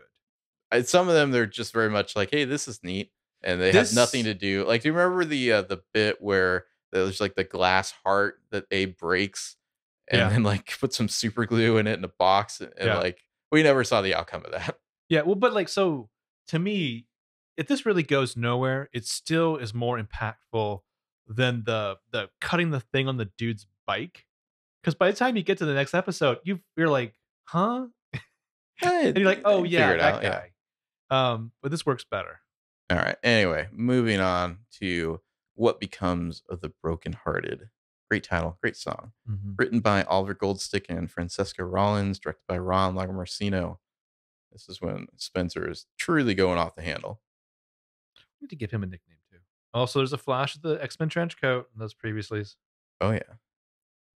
Yeah, this opens up the liars, basically just talking about where's Spencer. And Hanna says something like, uh, we know Spencer is here because people be running away from her. Hmm. Spencer is a, a hurricane of chaos right now. Godzilla Hastings. Oh, um, I yeah, like how Aria, like Emily's going to go find Spencer and talk to her, and Aria says, "Give her a riddle, you know, something to think about, something to occupy that brain of hers." Aria in her plaid blazer, Aria knows Spencer. Her black and red plaid blazer. Mhm. Um, yeah, so they see Andrew firing her from the academic decathlon team because she's missed practice, which is Mona's plan. She's Oh, she missed like one practice or something. one practice. Yeah, she's also wearing that amazing sweater, Oh, with like the the tiger sweater, It's like a big like wool sweater with like a tiger. the Tiger on the Lebowski sweater. Yeah. yeah, yeah. Also, she looks intense. you can see the redness around her eyes. Yeah, she looks like she hasn't slept in a while. Yeah, she looks amazing. Um, yeah, apparently their meetup or pre-meetup is in Lewisburg tonight. Yeah, the, the academic decathlon. Oh yes, this right here, which she Yeah. puts on the shades. This has got to be one of my favorite like A messages. Spencer kind of brats off to Emily and then puts some shades on, and inside the shades is carved out. You rat out T. I take one of your three A.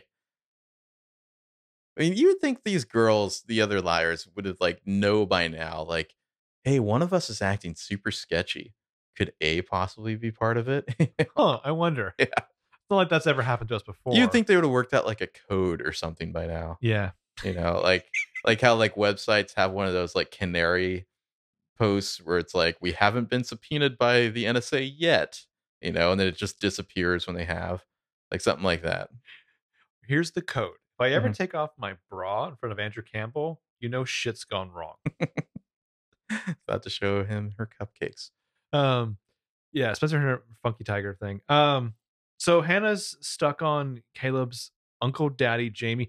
What's interesting about the uncle daddy storyline is I think it was such a resounding success that they were like, let's mount a soft sequel, but with Toby's mom, Mm-hmm.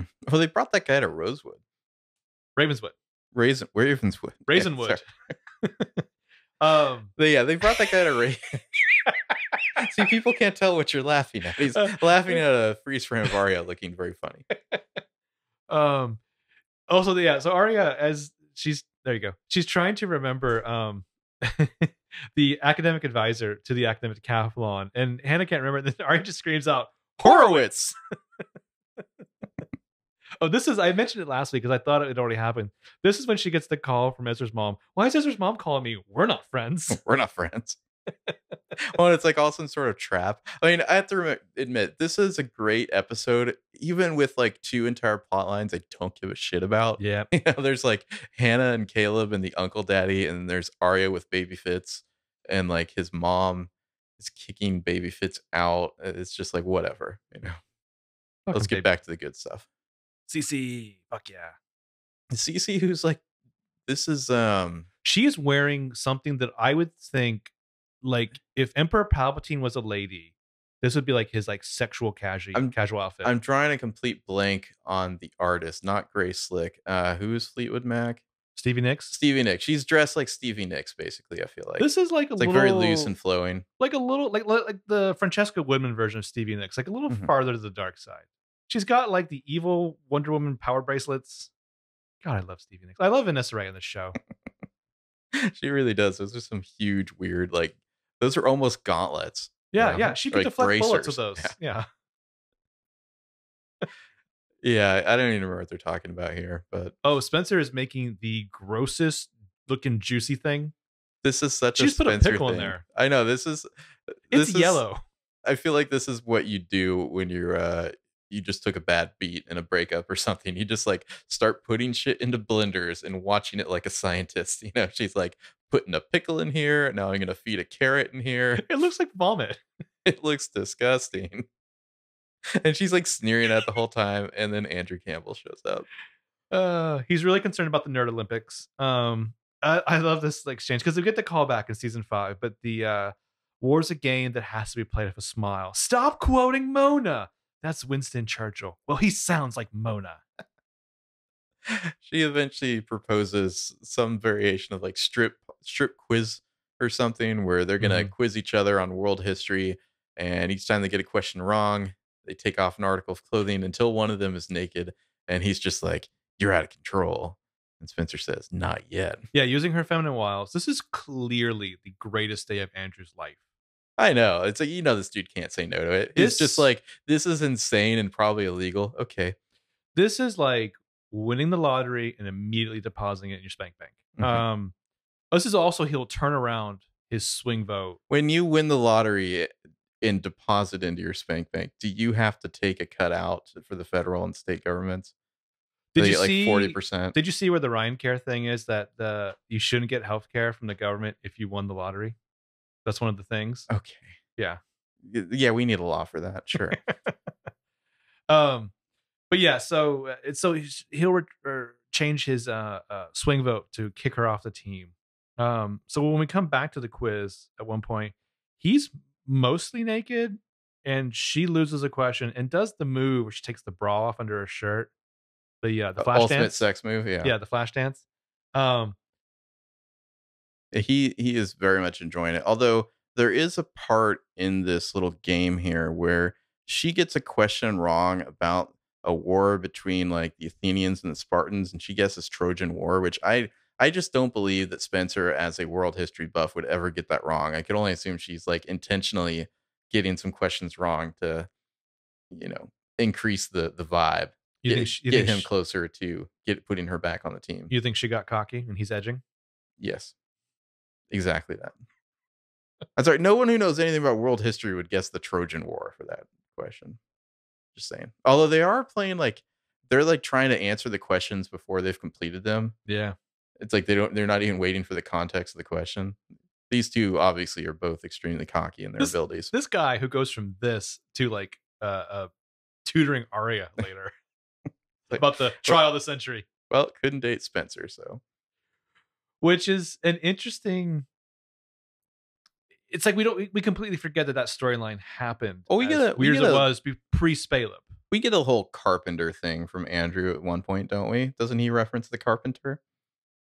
I think he does in like isn't that, season isn't five. that just Wren's thing I, I want to say Andrew does too at one point. Like, oh, he's still dating that carpenter. you think Wren and andrew like listen read the same blogs I don't know. It's like when he's helping her clean up and they find the, rat. Yeah, huh. I think that's when it happens. Uh, anyways, Uncle Daddy business. This guy has an awfully nice chop saw for being some like weird drifter. Um, anyway, people don't care about this, so we're just gonna keep moving on. I mean, this doesn't go anywhere, right? This guy, this guy's basically just like, you're fucking amazing. You're like way too good for anyone, but fine, I'll do what you want me to do. bt dubs i got paid my last job with weed Mm-hmm. like how, how weed? much weed? yeah how much weed It's like a big, a big uh, bale of weed. that is a comically large thing of weed Yeah. that's a barrel of pot I mean, did, did he just smoke it or did he move it? You know, did he just invite some friends over and sweat lodge it was it like in The Wire where it was like, we can pay you cash or we'll pay you double the amount in like you know solid cocaine, and then you can st- you can step on it on your own and sell it and and take a bunch of profit. You just got to do the work on your own. I'm just remembering that trailer we saw with the uh how'd you get it here? In my booty hole. you can't get an infection in your booty hole. Um and then Emily shows up. Poor Andrew. Andrew not playing it cool at all. He's like, "Oh my god, Emily Fields is here." He's like scrambling to get his clothes in right now. Spencer does not give a fuck. She's just like, "Oh, whatever." I love that he runs out with the clothes. Like covering up his his shame too. Spencer feels no shame at all. But Emily's just like, should I have brought more cupcakes? Oh, and she's like, "What are you doing, Spencer?" And Spencer's like, "Obviously, I'm trading sex for a spot on academic decathlon. What does it look like I'm doing?" I, I, I I would love to see this conversation like prolonged because Spencer's like, oh, don't worry, I would never actually done a thing with him. He's an idiot compared to me. I feel like she's in a place now where she wants some revenge on Toby. I think it's Andrew's lucky day if Emily doesn't show up. You know, it's funny. I feel like the only time we've ever really talked about revenge sex Mhm. on the podcast was uh, uh Antonio and Antonio's oh master. God, yeah. That fucking piece What of was shit. that guy? I hated his name. Not Felix. What was his name? Stash Bro. The Pube Stash is. Riley. Riley, I think. Yeah. That's right. Uh, Poor man's Chad Michael Murray. Yeah, yeah, yeah. Um, but I I always love like one of my favorite Alison moments. Um, like present day real Alison moments before she became the Real weird, Alison. well, before she became the real the the weird housewife Mhm. is when she's on trial and she's buried by the the story from like the archery thing. Mhm. And it's like whenever like a character is just like crushed by their own legend. I love that. So Spencer, she starts here with like she wants a break from being Spencer. Well, so I think what you're saying is that had had Emily not showed up and this played out completely, she would have like so destroyed Andrew sexually that he would have like broken something and not been able to be on the team anymore, thus not able to change his swing vote and get her on the squad. I think that's what you're Is that what you right? thought I was saying? Yes, of course. No. Come on. You thought she was gonna like like sexy fatty Arbuckle him? Yes. I mean that that would be the dramatic irony, right? Okay. Do you remember when we listened to that Loveline where the guy like broke his cock? No. I'm sure there've been a few love lines like that. That's good radio. Mhm. Um Just thinking about the Holocaust. Anyway, that's a deep cut. Uh, little Fitz here. There's this whole storyline where his mom has figured out he's crashing Ezra's, so he has to leave. He is a fucking slob. yeah, he's He- fucking gross. This is like, Also, what man. is that? What is that bead thing on the wall behind her? Is it like an abacus? oh uh, yeah, I don't know, some sort of weird artwork. But like this guy is kind of a dick. Like you totally trash your older brother's place. He's like ruined one of his pots. Which he tries to throw away. he tries to just throw it away. He's like trying to steal the cereal. There's just junk everywhere and trash. Not like chuck it in the dumpster. Like he's like like blatantly like in the the kitchen trash thing where it will be seen. I mean, I can see if this is your own room, Uh-huh. you live like a slob, whatever. If you're crashing at someone else's place, like have Yeah. some manners. Yeah. But yeah, Aria takes pity on him because she needs a plot line, I guess. I don't know. And then Cece Cece needs a photographer for her trunk show, or I don't know what she's doing, but she needs a photographer for her website. That's right. Oh yeah, she has a great line here. She says, "I hired some dork on some bogus website who showed up to shoot photos with its phone. Idiot." so Aria's gonna go use her photo skills and take some photos of like weird jade Buddhas, like wearing necklaces and stuff like that. But not the three-eyed omnipotent baby on the not wall. Bruce. No. Is that his name? Uh, I believe Cabernet and A named him Bruce. I don't know if there's anything more official than that. Why Bruce? Like the I shark in Jaws? I have to ask them. I, I can't remember. This is me officially asking them. Mhm. Um, yeah. So I f- I almost feel bad for Cece's aggressively sober boss who keeps putting these bizarre tasks upon her. Like, does the boss exist? I'm I'm leaning now Cece- towards no. Cece always has some weird crisis with her boss where it's just like, oh my God, I have to have this trunk show by tomorrow, or my boss is going to kill me, or oh, I need this website up, or my boss is going to kill me I know, like uh, last time I've thought, okay, maybe she just owns this place and what- whatever. through her shell company. But like now. I think it's like a John Hawkes thing from Identity, where it's like the real owner's just tied up in the back. Hmm, okay. With a baseball bat down their throat. Yes. They all Like- have the same birthday. like the younger Bu- Busey. Mhm. Um, oh, I hate that Busey. Um, so Emily talks to to Jason at school, mentions Cece. He's just like, "What? This fucking town." Um, they talk about Wilden, blah blah blah. They're gonna get a uh, photo of Alison from that summer from Ken DeLaurentis' new office. yeah, Jason's just like chilling in a room, I guess counseling. I'm surprised the school employs him. Like, is this his job or It's probably a good thing that he had to leave town after this episode because I would think that like new counselor Jesse would fire this guy. I guess would would he is Jesse replacing Jason or is Jesse like a, apart and above Jason? I guess would be the question. Number one, I think Jesse's probably on staff. salary. I Mhm. don't think they're paying Jason. Jason, he's getting paid and uh, like uh, able to con- be in contact with teenagers and possibly like some donuts or something. Probably, maybe a stipend. You're welcome to the leftover coffee Yeah, in this teacher's lounge. you can put it on your resume. but only after 9:15. You can put it on your transcript, Jason. You put your transcript. Yeah. You need to apply to a community college. But I feel uh, like he's before you get to this scene, Mhm. oh, this beautiful scene, the still life of Spencer. But like, I feel like Jesse's like, Jason, I looked at your qualifications. You have none. this isn't even a resume; it's a napkin. He's been high a lot, like for several years. Yeah, that's that'll scare kids straight. Mm-hmm. So Melissa's making dinner. Uh, Spencer's contemplating the fuck out of this bowl of fruit. Oh my god, she's just staring down the fruit. Like she can It's change the molecular like cohesion of it by staring at it. I just love uh this is Marcina, right? Like I Mhm. wonder was this in the script or is this something they came up with on set? Like to just be like, let's open this scene with Spencer contemplating the fruit. Like she wants to like destroy every banana that ever existed or something. This is uh this is the kind of classic stuff you get when Troy and an L Dog Mhm. work together. Melissa's making dinner, and then who should show up? But Wren. And Melissa's just like, what the fuck is he doing here? Oh, Melissa, how how spanking of a surprise to see you at your own home. Melissa's like, I'm gonna go eat in the barn. He's like, oh, we should hang out sometime. And she's just like, fucking yeah. One of the greatest Melissa expressions ever. I like to think that she's taking all of the dinner with her too, hmm and none for Wren. Yeah, none for Wren at all. Yeah, so Mona called Wren because she recognized self-destructive aggressive behavior. so Spencer immediately capitalizes on this. Like she weaponizes Wren as her ride. Well, you see the wheels turn in Spencer's mind where she's just like, I need to hurt somebody soon. Like, I will pretend that you're helping me out, Wren. And, oh, yeah, why don't you take me to a place? I just thought of this place. Uh, as, it was like a film festival or something. Yeah. But obviously, Well, he's just there's no film festival. He's so excited, like, oh, a damaged teenage girl, jolly good. I had some notes here about Wren in general. Um, maybe we'll get to them a little later. I just wonder, like, the connection between him and Mona is interesting. Um, like her correcting his spelling. well, it's like, is there something more there, or is it all on the surface? I guess you know. I mean, we know Wren's coming back eventually. I just assume that he is a massive red herring when he comes back. What if? Uh, we'll get to in the next episode, but Okay. yeah, I have some big ideas about that. Um, but yeah, so they're gonna they're gonna go not on a date, just a mental health outing.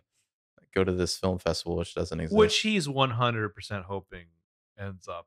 But what is one he hoping for? Because it's it's not like he ever really tries hard. Like he he will back off at any moment. So I guess he's just hoping that like he's gonna let. I don't I don't know like.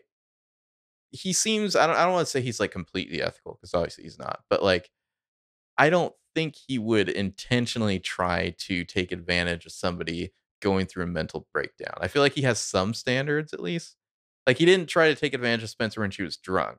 So I don't think he would necessarily try now. Like I don't know what he's doing. I think he's looking for some psychological over the pants stuff. Okay. Um, Just on top of the clothes. yeah, yeah, yeah, yeah. Okay. Yeah. But psychologically. Mhm. Um, so yeah, Hanna set up dinner at the brew with Caleb and Uncle Daddy Jamie. Um, Caleb got all dressed up in a button-up shirt and he slicked his hair back and uh, and then Uncle Daddy doesn't show up till almost the end when they're about to leave. completely boring note. Uh, the song that they use here is called "Please Don't Find Me" by Silver Twilight. It's the first time they've used it of two on the show. The second will be when Alison's in the phone booth needing money, like the Okay, following yeah. season. Um, oh, I love Cece just appraising these two. Yeah, Cece watching Aria and baby Fitz and and obviously the wheels are turning in her head as to what she can do with this new information as she pours herself some wine into a paper cup. I see a little bit of the Stevie Nicks things. Throw in some more like Steven Tyler scarves, and this could be a Mm, Stevie Nicks thing. okay. Not enough scars. If you've ever seen like the uh, Helen Slater Supergirl movie, she looks like uh, Faye Dunaway in that, who plays the villain. Um, yeah. So Cece and Aria and Wes here, and Aria, uh, Cece's like, "Oh, you've got a two for one." Oh, Wes will like from the rest of this episode on let his accent slip constantly. Mm, yeah, yeah. Anyway, Uncle Daddy shows up. It's awkward with Caleb, but then they they start to have fun conversation, basically just because Hanna's doing all the work there and talking about how she almost peed her pants and whatnot. Yeah, yeah. Or she she would rather piss her pants rather than leave the two of them alone. Yeah. Wes mentions at one point that I think this is after oh wait, well okay, we'll get to Wes in a sec. But first the the bottle prank here. oh, I love this. I think so. The previous A tag, we saw A buying all this booze. Mhm. Um, so they they pull up to the DeLaurentis house. There's all the bottles on the porch, and this is like actually my favorite Jason line ever. Looks like someone's offering me a drink. He th- says it's something Ali would have done, which Yeah. I don't know. I feel like there's a lot in this half season where it's wanting us to think that perhaps Ali is A. Also, I think what kind of budget did Ali operate on? I'm pretty sure we talked about this the first time we did this episode, but like that's got to be at least a thousand dollars worth of booze. Didn't we talk about how they shouldn't be throwing away the booze? They should be reselling it. They should be going next door to Peter Hastings and saying, "Just thousand bucks cash right now. It's all yours. We have a deal, or we have a deal. Spit in your hand and shake on it." No, no, no, no, no. First of all, Peter will find a loophole in a spit shake. Mhm. Peter's like, I'll give you 15 cents on the dollar for every one of these bottles. Peter, Peter has is gonna like cite some uh, like Supreme Court case on the validity of a spit shake. The president, it's me versus fuck you. Mhm. Um, so yeah, so That's a lot of fucking booze. Is all I'm saying. That's us, yeah. at least a thousand dollars. He could make some money there, Jason. Instead, he's just pouring it out and breaking the bottles. Yeah, so he's well, she gets like a text and is like staring into the woods and stuff, and he is hilariously just like harumphing in the Mhm. background. Yeah, Tex. Better tell him to save a couple. He might need it. Like that. this fucking town. It's like A has already figured out he's going there where they're going and like set up the death trap and it's just waiting now. which I'm thinking like, It's man, impressive. do we still want to do this? Yeah, I know. You maybe call it off at this point, Emily. Well, like, what here's what I love about A's panache: sets up a death trap, doesn't bother to just get the photo before them. No. A wants to see how it plays out. Yeah. I'll Um, allow it. Um, well, and also, like the he's pouring out the, the bottles, I believe, in the background. Mhm. Like, is there a spot on the DeLaurentis lawn where like nothing grows now because it had like twenty gallons of scotch poured on it? here's what you do: you hire the neighbor boy Toby, to come clean it up. You pay him extra twenty, does the whole thing without a shirt on. That's it. That's it. Okay. But how do you clean up twenty gallons of scotch? Well, first of all, you need a really big straw. I drink your scotch. Um, yeah. So while the liars are handling life and death shit, Aria deals with a wine stain on the rug. yeah. Uh oh, knocked over a cup of wine. Like I, I guess the implications—they're getting a little toasty here on this wine. Toasty. Yeah. But like, they're just taking photos of the fucking Buddha statues. I, I like how he doesn't even realize that he knocked over the bottle at first. Like he just like walks right by, and it's only like a few seconds later that Aria. this is a it. metaphor for this kid's whole piece of shit life. this kid is like we didn't watch the episode, but it was he he wanted to rebel just because So he hit on his teacher. he just like he was upset with his parents and like oh man being rich and going to prep school is such a burden and so he his method of rebellion was to fuck his teacher Or try to. I think he just hit on her. i feel like like something happened there because the guy's it, the husband was coming after him Do you think he went to his teacher and he's like, I don't make love. I fuck. yes that's exactly it. Um, but it's like, is he trying to be Ezra when he's doing that?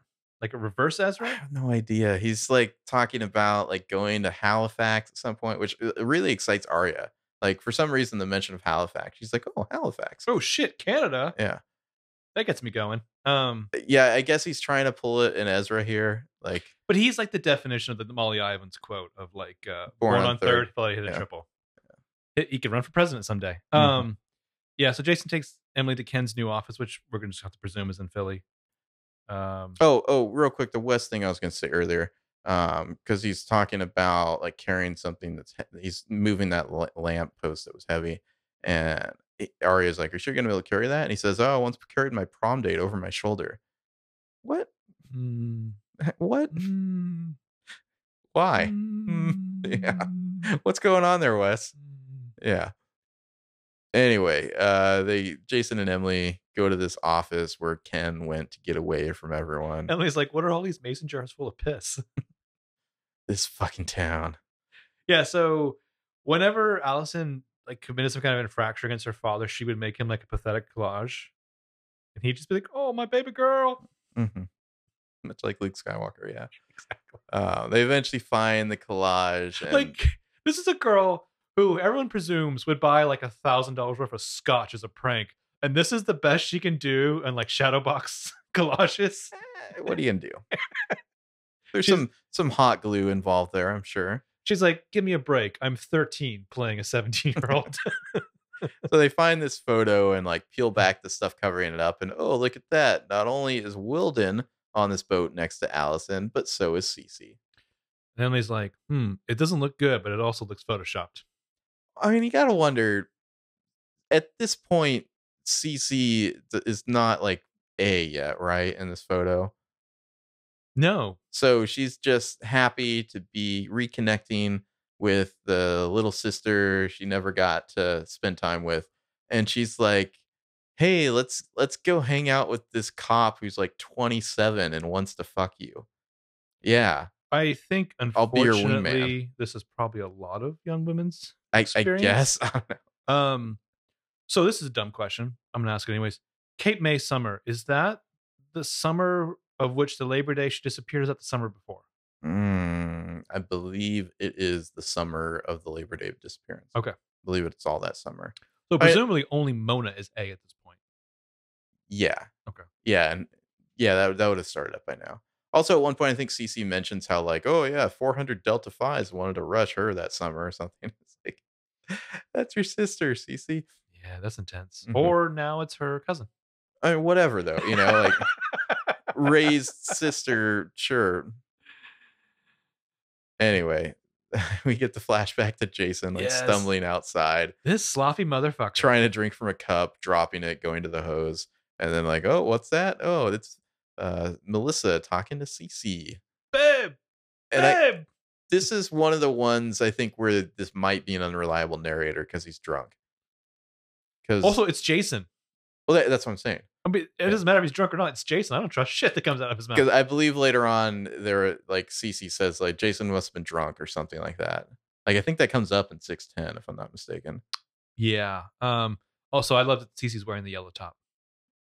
wasn't there before Cece existed on the show back in like season one or season two? I believe we got another flashback of someone in a yellow top who was not Alison talking to Melissa, if I'm not mistaken. There's like I know there's a screen cap out there of a a girl in a yellow top turned around who's not Alison, who's not Cece. I'd love to see. And it. it was, because it was like they hadn't cast her yet or something like that. Huh. know. Tweeted us. Yeah. Anyway, Jason then passed out. Was he there the rest of the night? He passes out on like a lawn chair next to a tree. Is this where the cops find him and question him? And he's like, "I've been in this lawn chair all night. That's my testimony. He's like, "Oh, I never mentioned that to the cops because it kind of blew my whole alibi." Anyway, my alibi of being a drunk, passed out asshole." I was high all night. I don't remember a thing. This Uh, guy checks out. I got uh, an email where someone said that this should have been our cameo right here. The two guys playing chess. Oh, I like it. I always appreciate when people suggest that we should cameo as two guys playing chess. yeah, this is at this uh, restaurant in Lewisburg or whatever. The right? home That- kitchen roadside inn. Yeah. Yeah, that uh, Wren takes Spencer to. He thinks they're just gonna have a nice, fun dinner here, Mhm. and maybe stay overnight. Doesn't like isn't there like Oh. mention of booking a room or something? Yeah. Yeah. I'm not sure. Anyway, she waits for him to go get a table, and then immediately beelines for like the convention center part of this place, Which what the fuck kind of competition is this? like a lodge that What, they're in or You're like a what? You can't do better than this. You're Rosewood well, I mean, how big of a? is this just a practice night? Like they just like book the room for the practice? No, Like, I think like the next night's the competition. It could be a practice night, but I mean, uh, it's not like other people are going to show up to watch academic decathlon. How big of a room do you really need? Is it is this like the pseudo dress rehearsal? I guess, yeah. Oh, so she has this great line where Andrew sees her as she goes in and they're all doing their thing. And he sees her, freaks out, runs up to her, and she's like, Oh, Andrew, I didn't recognize you in clothes. uh, and then there's Mrs. Horowitz. Horowitz. And then Spencer attacks Mona. It's great. Horowitz, who who shockingly, for whatever reason, will come back during the whole barrel fiasco. That's right. yeah. How is Spencer not expelled for this? Is what I want to know. But this scene is also like one for the canon. Like this is amazing. he gives great intervention. Yeah. oh, Spencer, who's looking cray cray now? Look how adorable Mona is. Yeah. Uh, and then Spencer tries to choke her out. They like bodily carry Spencer out. Like Wren rushes in, of course. Die! Die. More more baby Fitz and Aria. Cece being shady as fuck. In her car, lying about how her car got towed Yeah. and how she had to like go, you know, chase it down or whatever. I mean, Cece was like so obviously in your face shady through this whole thing. It kind of makes me wonder, like, are we overthinking the flash forward stuff? Is there like a really obvious explanation that we're missing just because we're looking for something more complicated? Yeah, one th- real quick on the previous scene. I I can't think enough how much I love that scene. It's like a bomb being dropped in like Spencer's world, and I feel Mhm. like we're we're slim pickings, just like yeehawing all the way down to oblivion. But I love that Wren is like actively really having to hold her back. I would love if like Troian was just like, "I'm going for it. I'm getting out of your arms," and he's like, "Oh shit." She's like a like a Weasley cop.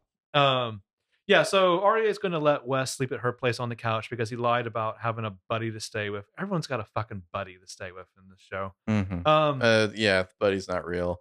Meanwhile, like, is is this a Catholic church? They're like lighting candles. I feel like this is like a weird non-denominational church in Rosewood. And Hanna's lighting some candles, and she and Caleb are gonna go have a heart to heart about how great Hanna is, and then make out in church. And then Ashley Marin shows up, and she says, "Amen." It's funny. The whole show is Spirit has moved you. the whole show's been going on for like seven and a half years now, and like we've never realized that all the people in this town belong to a religion devoted to like a porcine god Mhm. who will come and reclaim the world and oink us into nothing. Um, but yeah, so Wes is going to save Aria, which is great because you know that adult man that teenage Aria is staying with. Byron is going to find his little brother, the guy who gives Byron like like the fucking shits or whatever. It's Byron's going to find him on the couch. Sorry, Byron's going to find him on the couch, probably sleeping in a thong or something. Um, Hanna puts the little five dollar tip with the dice drawn on it in the church collection box, and like weirdly, the next episode we watch, it's four episodes later. This is gonna come back in. Um, it's I gonna ring that bell. I'm trying to remember how much happened in between there, but yeah. Yeah. I guess he, we just didn't see much of Uncle Daddy. I think like Caleb like went off camera and like hung out with his Uncle Daddy, and like we just didn't see Caleb for a couple episodes. I think Mhm. is what happens. Um, but think about how the story of how like Uncle Daddy ran out on little baby Caleb, and then how Caleb later would ghost on both Hanna and Spencer. Mhm. It's in his genes. Yeah, Um. So yeah, learned celebration it from you, Dad. Yes. it's cats in the cradle. I learned it from you, Dad. Um. You know we'll have a good time then. Um. My boy was just like me. Hold on. Let me sing harmony. Um. We got to What. I'd really like, Dad, is to borrow the car keys. Yeah. Anyway, so we get a celebration at the Marin house for this this deal um, with Hanna, Caleb, Jamie, Ashley, and Ted for pizza and beer. What a fucking shindig! oh yeah, that sounds like a barrel ass. uh, meanwhile, the elevator is malfunctioning. Uh, Wren is driving Spencer home. He takes a call on her phone from Melissa, which I thought was funny, just because Melissa's just like, "Wren, why are you answering the phone?" Mm-hmm. uh, and he covers for her so spencer is grateful it just makes me wonder like what what is Wren up to is is there another layer to what he's doing or is he just like an incredibly cowardly person who Yes. okay Do you think he? Do you think he wishes he had the balls to pull the trigger on being a skis ball, but like he actually gets off on being the good guy? i don't know i mean maybe because he never really tries to pull the trigger he's he'll always like walk right up to that line and just be like okay never mind I think he's he's hoping that the teenage girls will cross it for him, i guess and then he can be like, "Oh, I'm powerless to stop this." Yeah. Anyway, Wren, always a shadester. He'll be in the next episode. Uh, Aria, red boots. Baby Fitz reciting poetry. I hate this guy. Is it Eugene O'Neill? What an asshole. Uh, they kiss, and then Aria's just like, "Whoa, whoa, go away! Shut it down. I'm doing your brother."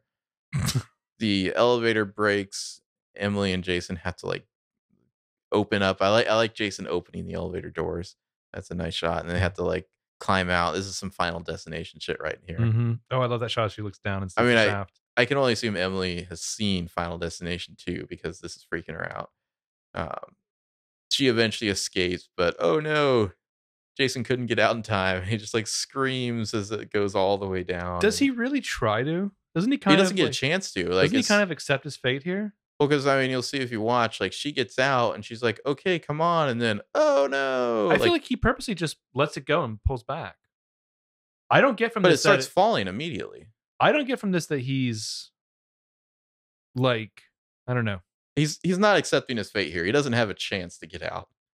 this fucking town. Yeah. This fucking town's elevators. he falls down screaming. This is a pretty good little moment here, just because you're like, oh shit, Jason just fell down an elevator shaft. You know, oddly enough, I was like, this is good production values for PLL. Emily's like screaming, no, Jason. yeah. Um, Uh, yeah, the bit with the uh, the tip that Uncle Daddy gives to the delivery guy, it's the same dollar. I don't know how Mona managed this and Mona and Cece, but it's amazing. I love that this cues off MS MR and Bones. Uh, great band for PLL. Like this one kind of the better montages, I'd yeah, say. like a montage for PLL. Um, I like this band. I like this band on PLL. I like this song. I think they also used this song in the Game of Thrones season three trailer. Mm-hmm, Um, because they used Florence and Machine for season two. But yeah, so then Emily gets the SOS. Well, they all get the SOSs. It's just like dun dun dun dun. Yeah. Yeah. Um, good little montage here of everyone getting the SOS, even fucked up Spencer. They all go to the hospital where you say Jason is like in one of those like neck braces. He's all fucked up. He barely survived. Uh, what's his line here? He says, You and Spencer were right about the NAT club. Someone wants me dead. The photo was gone. Yeah. So I'm wondering, we've heard about the NAT club after this because she she brings it up to Melissa. Uh-huh. But like even this late in the game, they're still talking about the NAT club. Yeah. feel like it's got to come back. Yeah. Oh, also, uh, there's a great line we skipped over when they're in the elevator and he opens up the elevator doors like manually. Emily says, "Have you done this before?" And he goes, "Hell no." Where would he have done it before? Uh, Jason Jason's that weird 80s act, TV action hero where he's done everything in the world but he can't remember it because he was so high. mhm. I was a really great hostage negotiator, but I forgot because of the pot. Yeah. So everybody meets up outside in the waiting room, including Spencer and her. She kind of like apologizes to Emily, but I feel like she's kind of apologizing to everyone, you Mhm. know, about, you know, her recent erratic behavior. And apologizing to Emily is Emily is really apologizing to yourself. Mhm. Uh, Red And boots. then like the lady's like, "Hey, where'd your friend go?" And oh no, Jason has flown the coop. He's so this gone. is when he goes to Aunt Carol's to find To Jessica, Lilo. Yeah. And he can't stay there because the wind Mhm. is staying there. So he's I don't know. He goes to a motel or something. yeah. So Goes the to rehab. the A tag is the two A's plays spin the bottle with whiskey bottles, the same brand um, as as the porch, um, with the liars like pictures. Yeah, they, they've seen it before. What? Our, our listeners, they've seen this episode. They know what the A tag is. I don't care. Okay. I like talking. I don't think all these people listening to this go back and rewatch these four episodes. It's the one with the bottles where they play spin the Cheers bottle. are the ones who do. Yeah, Yeah. So they spin it, lands on Aria. They purposely turn it to Spencer, and then clink the two glasses together as they drink. Um, if this is Toby- whiskey neat, yeah. if this is Toby, you should fucking hate him. This should be the death of Spoby. What if he's the one who picked Spencer? well, if he's the one who, in general, who's toasting Spencer's demise? Oh, don't you have to though? Like I don't know. This you're is, undercover. You This got- is pretty shitty. you gotta you gotta die on that lie. You It's know? Jim's bourbon. Yeah. finally see the label. Um, Kentucky Straight Whiskey. I, I think I think you gotta sell it. I I think if I were Toby undercover, I would be intentionally maybe intentionally is the wrong word, but I would be aggressive in anything to do with messing with Spencer because I would not want it to seem like I was playing favorites or not really trying. You know, you got to sell your cover there. aggressively Toby. Mhm. Hmm. Hmm. Aggressively Toby. Aggressively Toby. aggressively me. Anyway, that was what becomes the brokenhearted as we are two hours into our podcast. And now it's time for Are Your Puppet and your I'm your puppet, I'm your puppet. I'm your puppet, and you're laughing because Malcolm fell on the ground. Two hours to go, folks.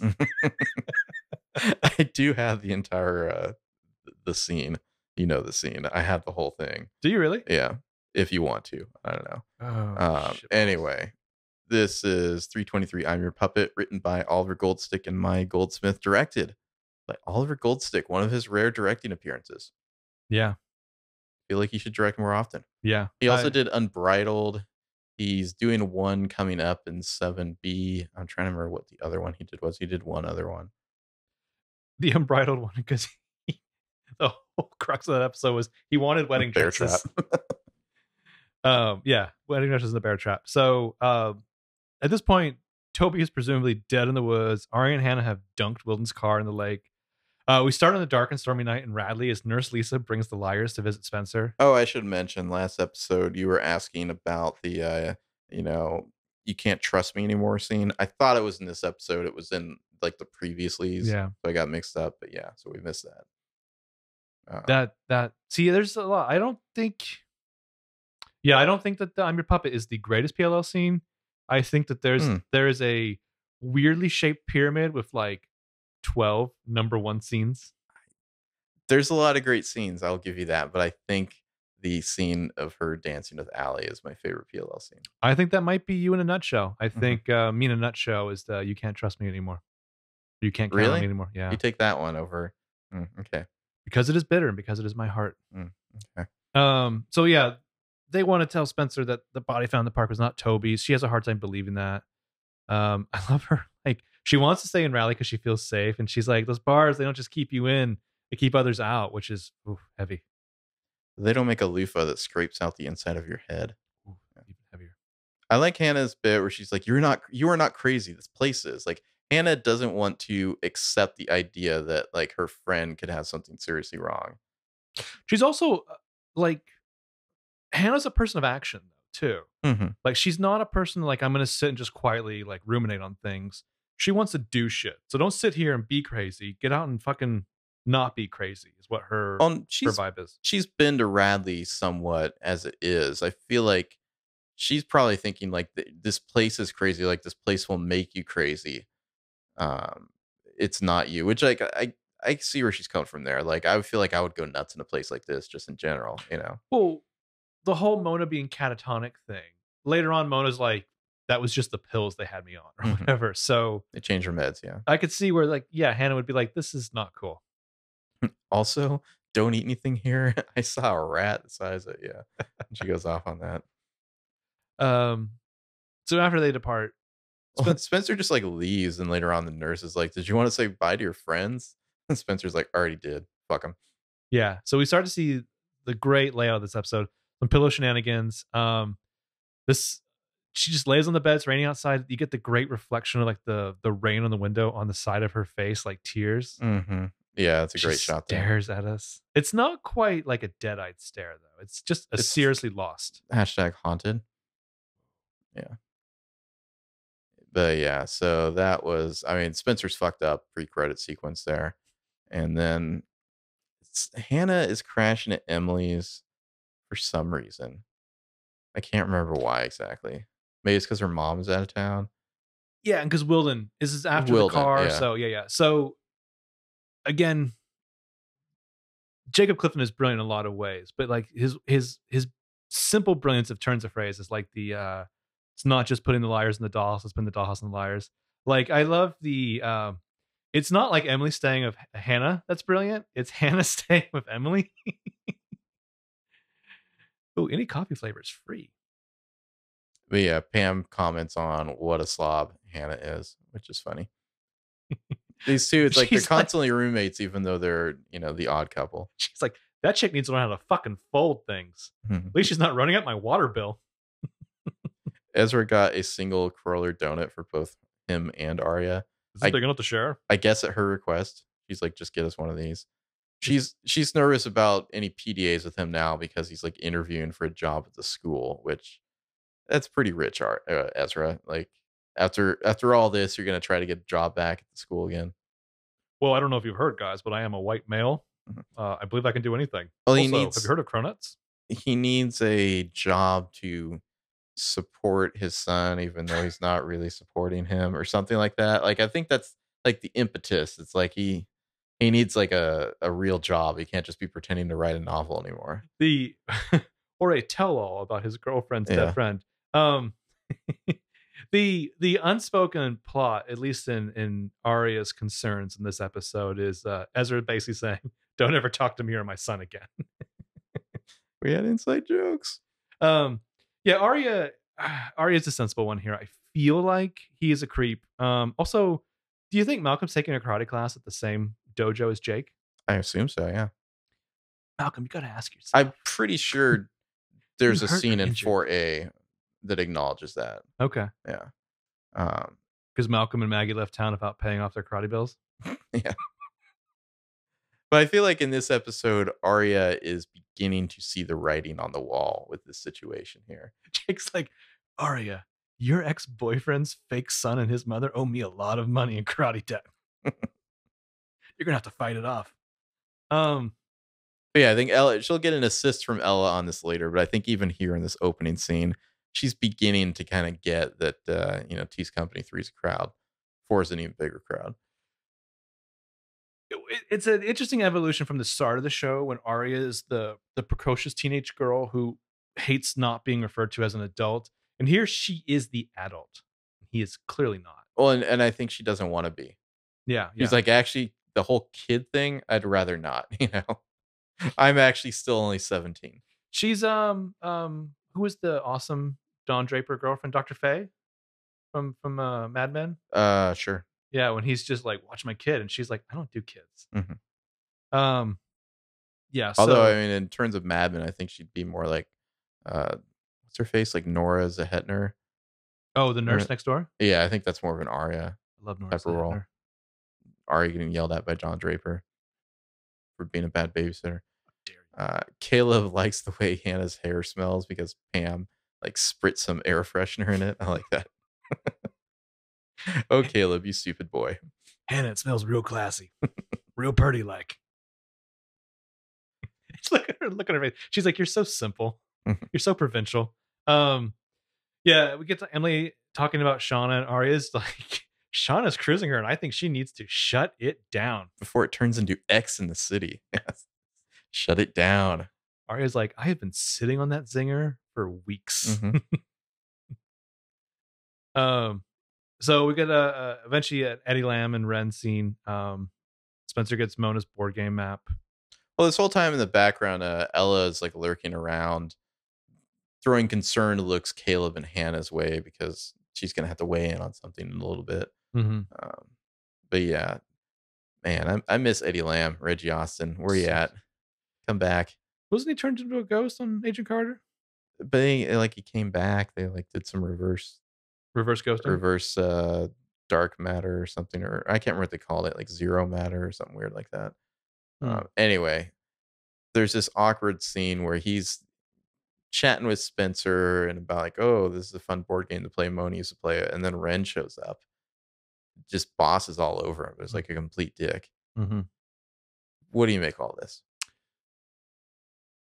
Because I think he says like, "Are we having another problem?" Yeah, yeah. We're not having that same problem again, are we, Mhm. Eddie? Um, I mean, you know how I feel about this. My head canon for this. go on. Remind me. That uh, I feel like that Eddie Lamb at one point in time had a sister who was in a psych ward and perhaps killed herself. And so, because of that, he imprints on any young women that come into the psych ward Hmm. and begins treating them more more personally than he should. And is it possible that Wren has a very similar backstory, but rather than imprinting on them, he tries to get uh, downtown grabby? Mhm.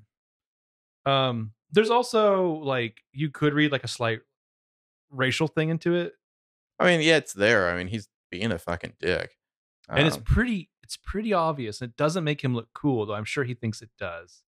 no, and it, it it makes him look kind of authoritarian and asshole-ish. Yeah, I would yeah. think to Spencer. but he's he's ultimately trying to protect himself with something that Eddie Lamb could reveal. Or there's always a chance that Eddie Lamb is into something shady. Yeah, it could be the other way. I don't think it is, but it, it could be. Hmm. Um, You could have one or the other. Eddie Lamb returns or the NAT club is something. Oh man, that's tough. Hmm. Can't we do both? I ah Eddie God. Lamb's like, sure, I like videos. I feel like there's more of an impact if the NAT club returns. Yeah, yeah. Um, even though it would be nice to see Eddie, Eddie, Lamb again. or Wren. both. Okay. Oh, we know Wren's coming back. Um, I, I guess at this point, Eddie Lamb has been off the show for long enough that it's hard to see, other than like tying up a minor loose end, what what he'd be doing on the show. Five years know. later, yeah. Yeah, because five years later, Um, yeah. So Spencer has Mona's board game map. Um, and which she, she figures out that there's instructions. I just have to on it, say, yeah. I am dying to know how the killer board game fits into 7B. oh, the, that seems yeah, like a lot playtime. of fun. Yeah. So Yeah, let's teach you Ella- Macbeth now. yeah, Ella's teaching Macbeth. She confronts Hanna. She wants to know. She's been trying to get a hold of Ashley. Like, how well did Ashley know Uncle Daddy before she recommended him? Mhm. Like, does that like are they going to come down on Ashley too or something for vouching for Uncle Daddy? I feel like well, we find out in season five that the the old Biddy gossip train about Ashley is just intense. I would think so. Yeah. Yeah. So Ashley is probably like public enemy number one of all married women in Rosewood, and she don't give a fuck. no, no. But yeah, the church uh, restoration committee. I'm surprised they have one, um, but it, it they, they got a bad bill back Mhm. to the tune of eight thousand dollars or something like that. Horrible bell. Yeah. Um. it's nothing like the bell by which a man hung himself last year. Uh, so Veronica's in Radley there. Oh, Spencer's. She first she's feeling Veronica. around the uh, uh map kind of figuring out like like she finds that the it takes her a window that like has a like, like a fishy lock like no one realizes the lock is broken and a window opens so she knows that there's something to the map and the bell Mhm. Yeah, she she knows that this uh, map can take you places in Radley, such as escaping. oh the And- places you'll go And of course, we know that uh, she's secretly already made a deal with Mona at this point. So mm-hmm. it's almost like she made the deal with Mona, and Mona was like, "You'll have to figure out the rest on your own. How you accomplish this?" You know, like Mona's like, "This is what you need to do. You need to kidnap Malcolm and take him."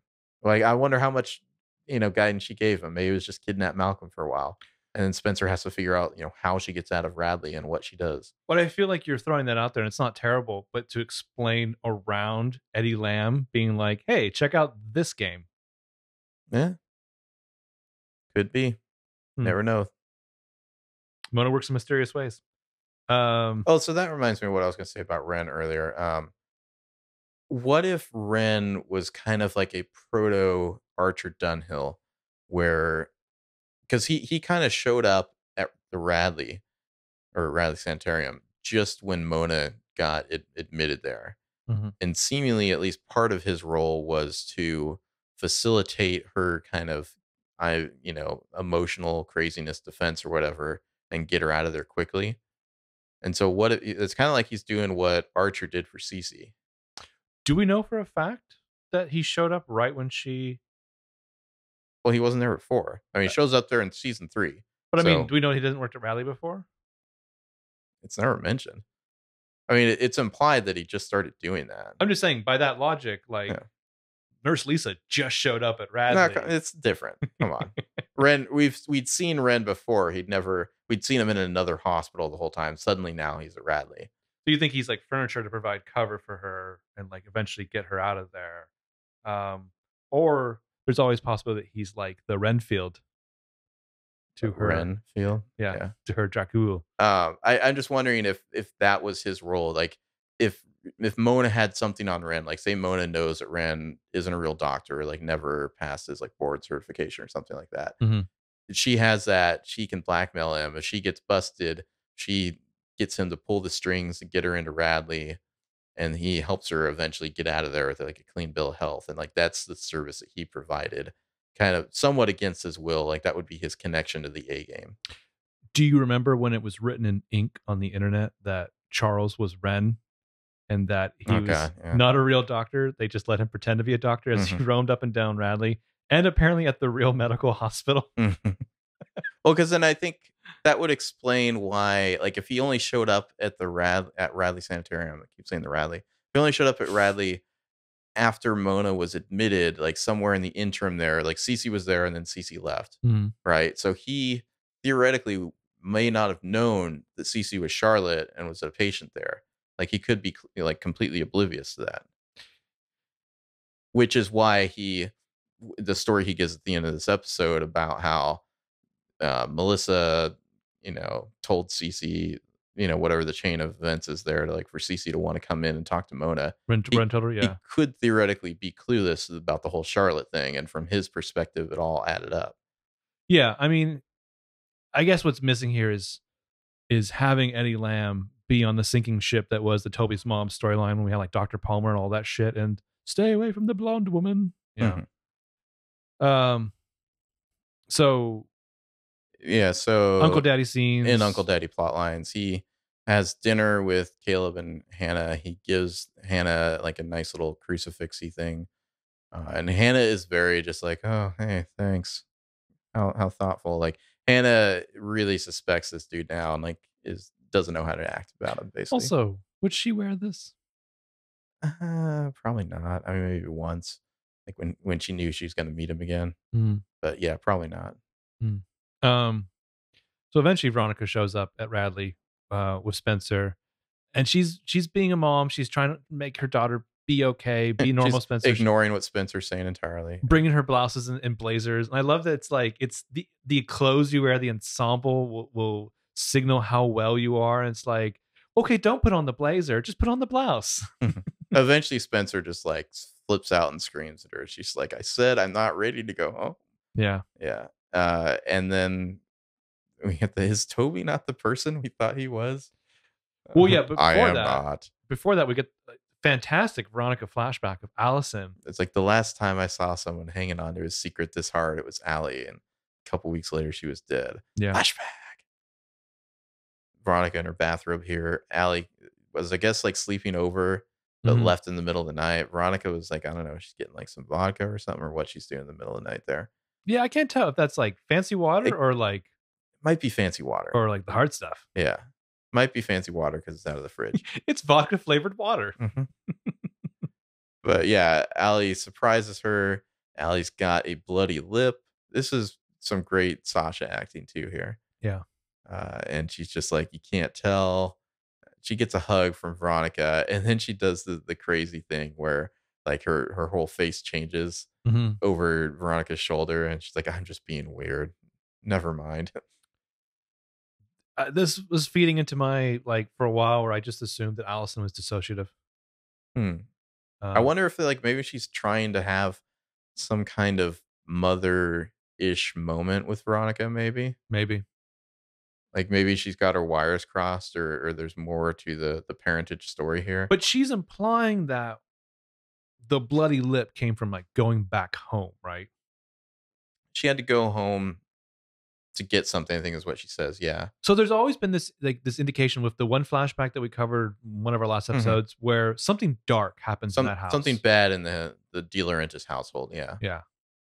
Ali coming over in the middle of the night, feeling very upset. Not enough locks on her door. Mhm. Yeah. Um. So so after that, I mean, Veronica definitely gets a vibe, and she's like, "I made up my mind about who went after her that night, and I kept that to myself." And well, I, like the bit where Spencer's like, "You never told the cops that," and Veronica's like, "Of course I told the cops that." Come on, Spencer, I'm not you. I am an officer of the court. God damn it. Yeah. Um. Yeah. This is the one we get the. Is Toby not the person we thought he was? Well, I guess for a long time, Veronica suspected Jason because of that, but Yeah. now she doesn't because I don't know. She realizes what like a dipshit he is or something. It's like she just can't buy the idea of Jason being violent anymore. Like he's just high all the time. I mean, Jason's not a terrible guy, but like at the same time, if he spent a whole day like walking around with like the wrong shoes on the wrong feet, I'd believe it. Yeah. Um. So Uncle Daddy got fired. Got to go find uh, somebody to back him up on this Bell story. Yeah. He runs out of there, and Hanna's just like, uh huh. Can't even look, make eye contact with uh, Caleb. But I like I like Spencer can't leave. It's not just that she's still working with Mona, it's that she's still she's still in the mystery. She's still feeling this out. Because really the whole thing it's it's not just that Toby broke her heart. It's that she doesn't I don't think trust herself anymore and that's like the worst crime. Is Um, Mona broker. Yeah. because Mona broke her, and now she's got to put herself back together. Um, So she's she snuck the map into her room. We see her in the middle of the night taking it out and looking. And there's some paces that she needs to walk to get to this little star. Uh, that you know, the star drawn on the map. So she needs to find a star somewhere by following these instructions. Uh, meanwhile, the rest of the liars have determined that the the way to fix Spencer is to get definitive proof that the body that was found is not Toblerone. And so they have all dressed up in candy striper outfits to go to the morgue again. I love it when they have these away missions. this is some good friendshipping right here. This is some. I I love it. This is not about the mystery per se. It's about helping out Spencer. It's some real good friendship shit, and it's even more shocking because they somehow got Aria to come along. I like that Aria has her hands in the pockets of the candy striper uniform. Yeah. uh, so Aria is going to be lo- the lookout. I guess she just refused to go into the corpse room. Uh, Hanna's going to go in there with Emily. And it's like this whole thing where Aria is going to text any warnings to Emily's phone because Hanna's phone will be used to take a photo of the corpse they find. This is like one of those plans you get so excited for making, and you're so like sold on it that you don't realize it's stupid. Oh, Hanna's worried about where you sell a hot bell. Oh yeah, the the dialogue about the hot bell is great. She's like, "Where the fuck do you hawk a hot bell?" And Aria's just like, "It's if it's bronze, well, you probably melt it down first. And she's like, melt it into what? and Emily's just like, "Shut up, you guys." Shut up about the bell. And then she clunks their heads together like uh, the Stooges. Yeah, Emily's I in charge. Love them talking about like, where does one dispose of a hot bell?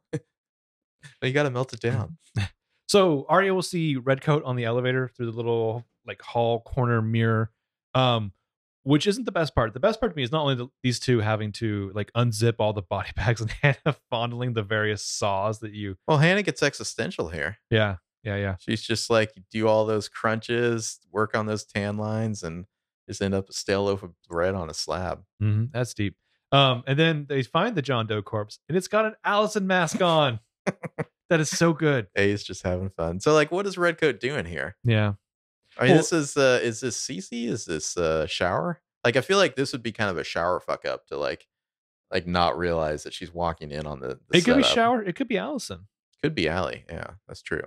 She's not ready to be caught yet. It's Mhm. funny because it's it would not be the second time that Alison's been hanging out in the uh, Like, it- hospital. It probably is Ali. That would make the most sense to me. yeah. Because if, if the A team had set up this little prank with the Ali mask, theoretically none of the other redcoats would have been snooping I, around. I'm going all in on Alison. Mhm. I wouldn't mind it being shower just because uh, you got so close to me so many times. it was me, liars, the author of all your pain. um, yeah. So uh, Eddie Lamb has a little heart to heart with Spencer about Wren. Doesn't this guy kind of look like Miles Corwin, the corpse? Yeah, I I think think it's just a, t- a tiny bit. Yeah, we've brought that up, and I think a few people have emailed us in the past asking. it's not. But yeah. No, that would be hard fucking core. Oh, by the way, Spencer is reading The Catcher in the Rye right now. The book that he wants to bring her later Mhm. is Franny and Zooey, which is hilarious. and not healthy. Well, for for somebody who's in a mental institution to bring them a book about a girl who has a nervous breakdown because someone she loved died, like Yeah. it's it's hilariously like wrong-headed, but- and I love it. Because that's exactly the kind of book Spencer would want to read if she was in a mental institution. I mean, he should be bringing her one flew over the cuckoo's nest. No, I'm kidding. Um, yeah. So they have a little heart to heart about Wren, and Eddie Lamb mentions that his instincts told him from the minute that Wren got there that it was wasn't for the right reasons. what are the right reasons to show up at a mental institution? Wren's like, "Oh, forget apps for dating. I found something even better." Um. So we find out Spencer's been saving her pills. That's what she's been doing with her pillow shenanigans. Part of her pillow shenanigans. Yep. Socking those away to drug a small child with. As you do.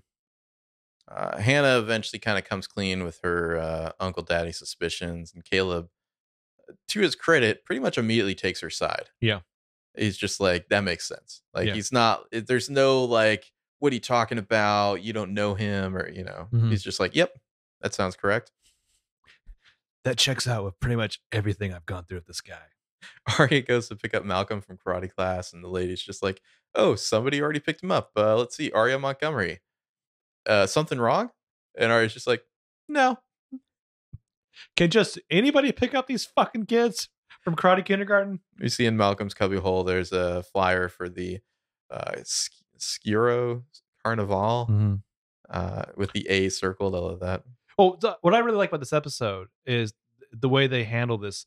Where during that Ezra and Aria scene outside, where they're you having can see him setting it they're up. seeing yeah. it set it up, and then later with the Hanna and Caleb scene, you see them taking it down. Mhm. I think that's really Some good continuity. yeah, some good continuity. Um, yeah, the carnival, the puppet show that they're going to go to is Faust. Oh my god, this is like this episode. This is just PLL at its most insane. Just the idea that you would have a puppet show for Faust, first of all, and then second of all, the idea that in this puppet show for Faust, it's a bunch of like eight and nine year old kids who are laughing their fucking heads off at this puppet show. Like like Faust in the puppet show is the funniest, most entertaining thing they've ever seen. and these are garish puppets. They are terrifying. I mean, this would be like if you were doing a puppet show of like the ninth gate or something, you know, and like and like little children are just laughing their fucking heads off. Like, Fair enough. yeah. But I mean, even Spencer's got to be sitting there in her black hoodie, being like, "This is a little on the nose."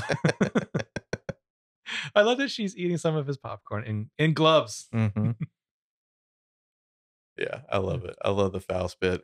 Aria shows up at the circus later, Do you She- think that this is where they got the idea for Ravenswood? just this this whole just look- having fun with this. just this whole thing right here.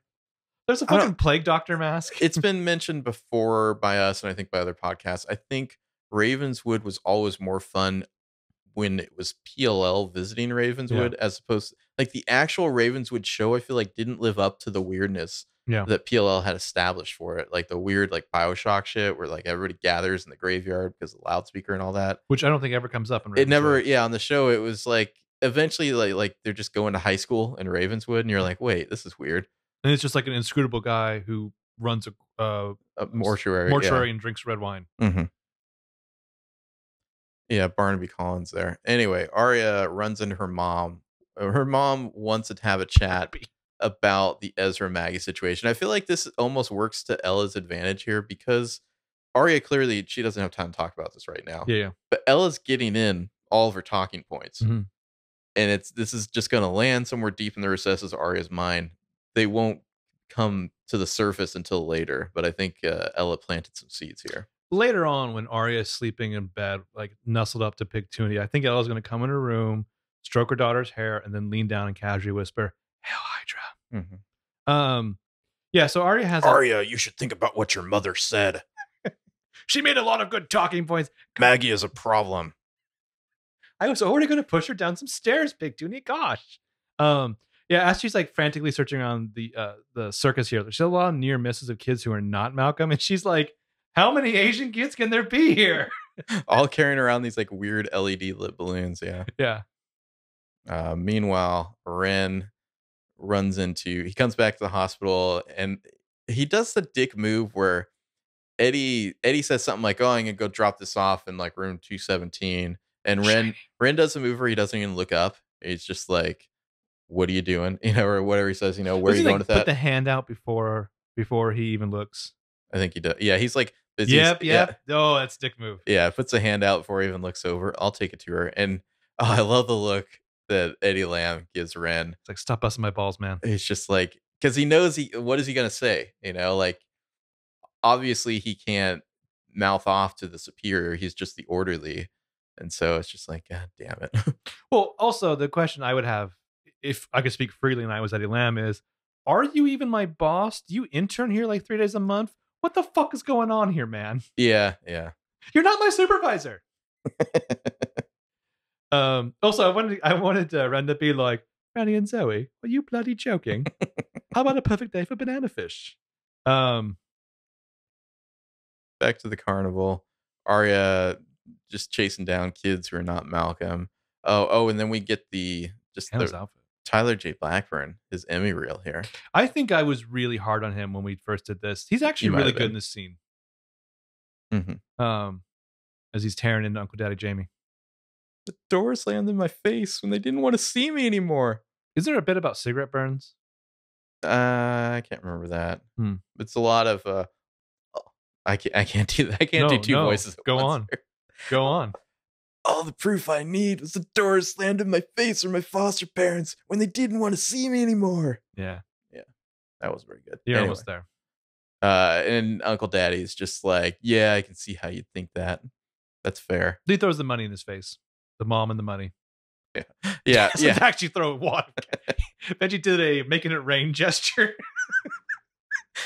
Well, uh, You're right. 3B is lit.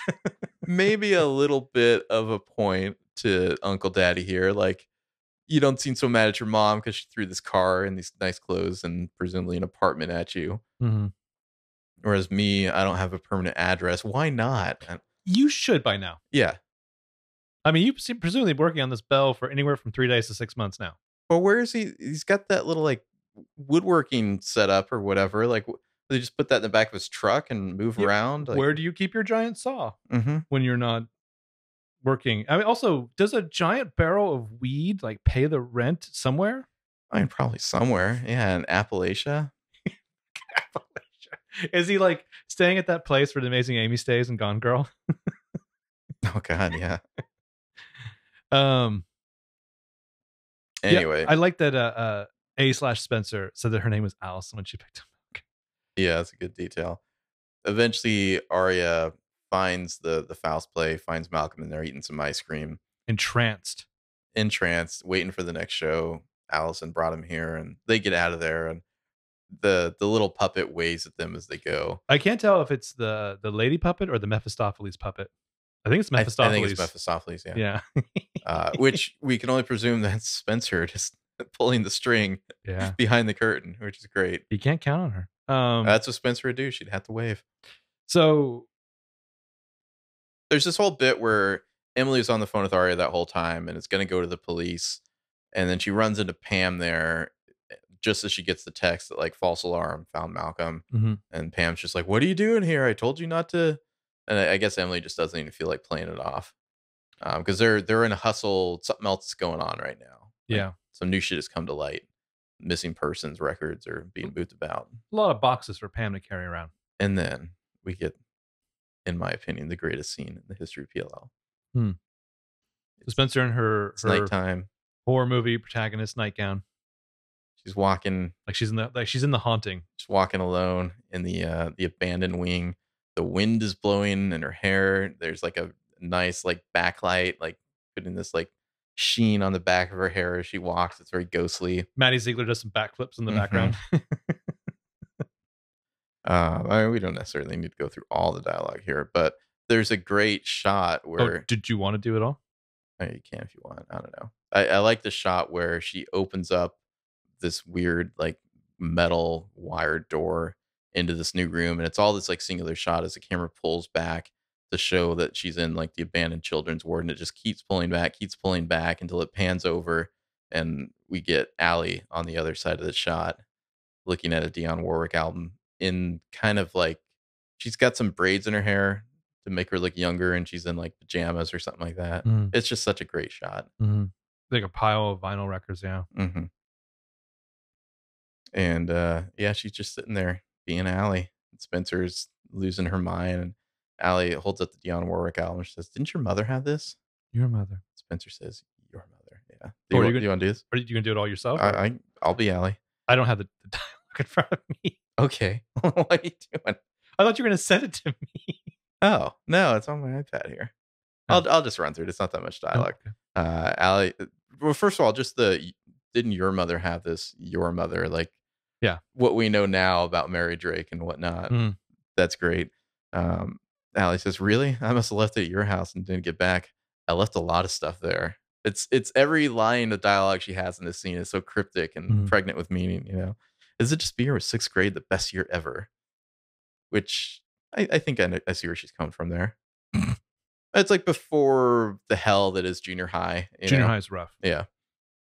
Um, and then she, let's see, Spencer says, I didn't even know you then. Ali says, Oh, honey, oh. honey. honey, you didn't even know me when you knew me. Which is fucking great. Uh, she puts on the record. I'm your puppet starts playing. She holds out her hand, says, Come on, give it up, Spence. Let's pretend that you're getting ready for your first boy girl dance party. And they just like do like the kind of rocking back and forth junior high type dancing Mhm. as I'm your puppet plays. Like I just oh, it works on so many levels. That's what I love about this scene so much is that it, it's operating on so many different levels. Because on the one hand, this you can you can take this as is as the type of scene that Ali and Spencer would have, but then we also know this is all in Spencer's head. You know, and like who who's the puppet here? Is Ali Spencer's puppet here, or is she Ali's puppet? Well, there's there's a touch of uh, like sexuality to it when you Mhm. know like I think will feature into Spencer's Well, it's like Psyche. Spencer's nemesis, but also her best friend. You know, there's like Mhm. that dichotomy in their relationship where they're so antagonistic to each other, and yet this is seemingly what she wants from Ali at the same time is just to dance with her. plus the thin line between love and hate is a big deal with the antagonists on that show, like Mhm. Mona and, Alison. Um, but it gets even more interesting when you get into like shadow play and like more of Spencer's imagination about people's interior lives. Or Ali says nobody ever, no one ever tells you that the practice is so much more fun than the real thing. Which Tulpa theory. It could be Mhm. an Emily reference. Sure. Uh, and then Spencer says, "Was it Toby? Was he the one who gave you that bloody lip?" And Ali says, "Toby? Oh, sweetie, girls fight much dirtier than boys. I'm lucky she didn't leave a scar." And she like kind of touches her mouth, and Spencer touches her mouth too. It's it totally works if this was real and not a dream, you know. And yet, it, it's fascinating to me that you're filtering this all through Spencer at the same time.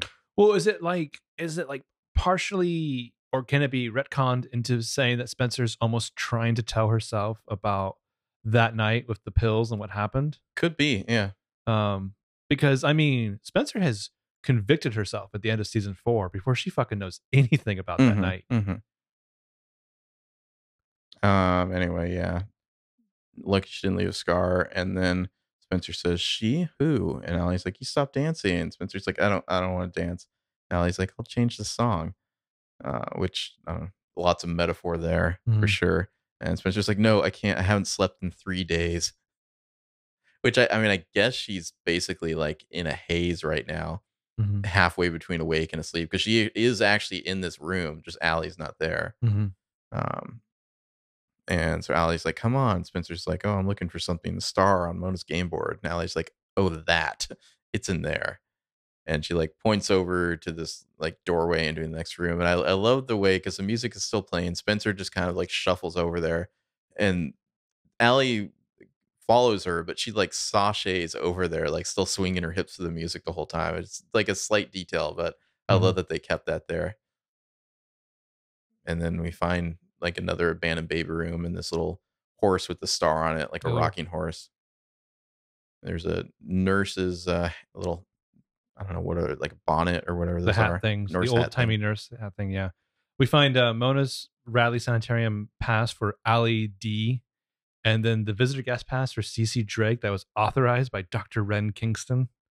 And then Oh, just shit. and it was just like in a rush, like boom, music stops because Wren is there, and he's like, Spencer, what are you doing here? Mhm. It's like that bit in Firefly when uh, she thinks she picks up the branch, but she's actually holding the gun and waving it around, and it's not this magical time.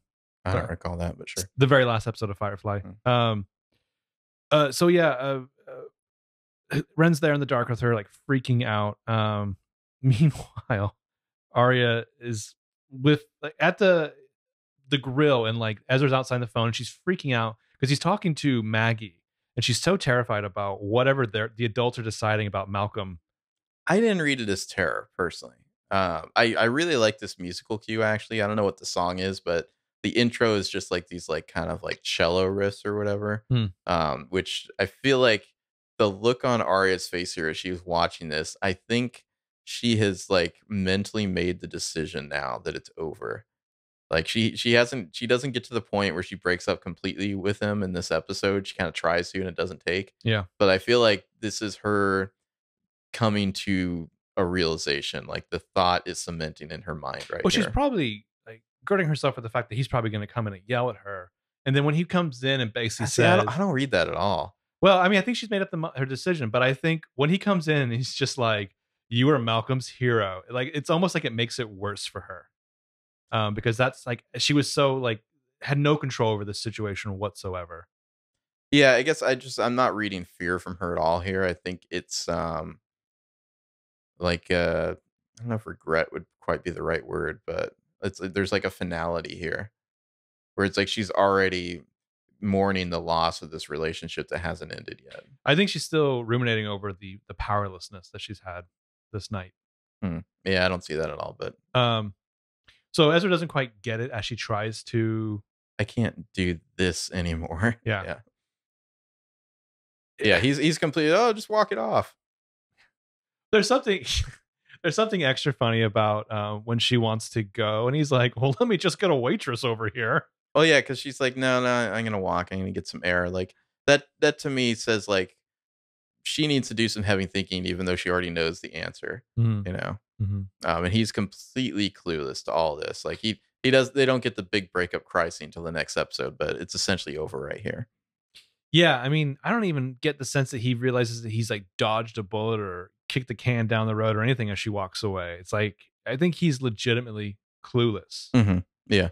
Um, so we find out from Wren that Cece was desperate to see Mona to help her with the psychic wounds inflicted by Alison. I love the way Wren says that. Yeah. Psychic wounds. um, supposedly Melissa had told Cece that Mona was in Radley. We know this was not true. Um, and and she talks about the whole story from Ali pulling something at a party, which got Cece kicked out of college. Which, again, I'm pretty sure it's not true. Well, I mean, if you fudge the timeline a little, you say that not long after Mona got checked in, say like May to June mm-hmm. ish, Cece got out and was then living with a roommate for a few months and told the roommate, obviously told Rand, like that was like her her cover story was that she was mad at Ali for this uh, whole bit with UPenn that like never actually happened the way she said it did, you know, Four other she devils. ish, you know, Yeah.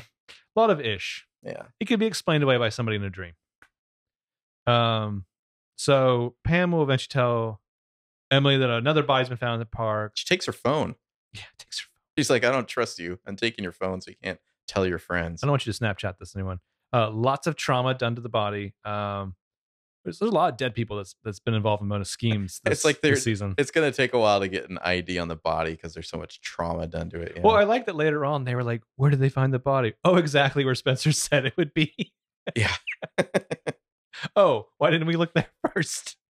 we get this bit with uh, Caleb and Hanna kind of reminiscing after he told off his uncle daddy. As the circus is leaving town. Mhm. um, where he goes up to like they they say, hey, let's road trip together instead of you and your dad. He gets up to go, I don't know, pay a bill or do whatever. Mhm. And then refills. Yeah.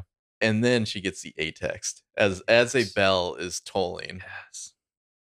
Oh, let me get to the exact a text here. Uh, hear that? It's the sound of your mistake. You want the bell back? Give me a ring. Hey.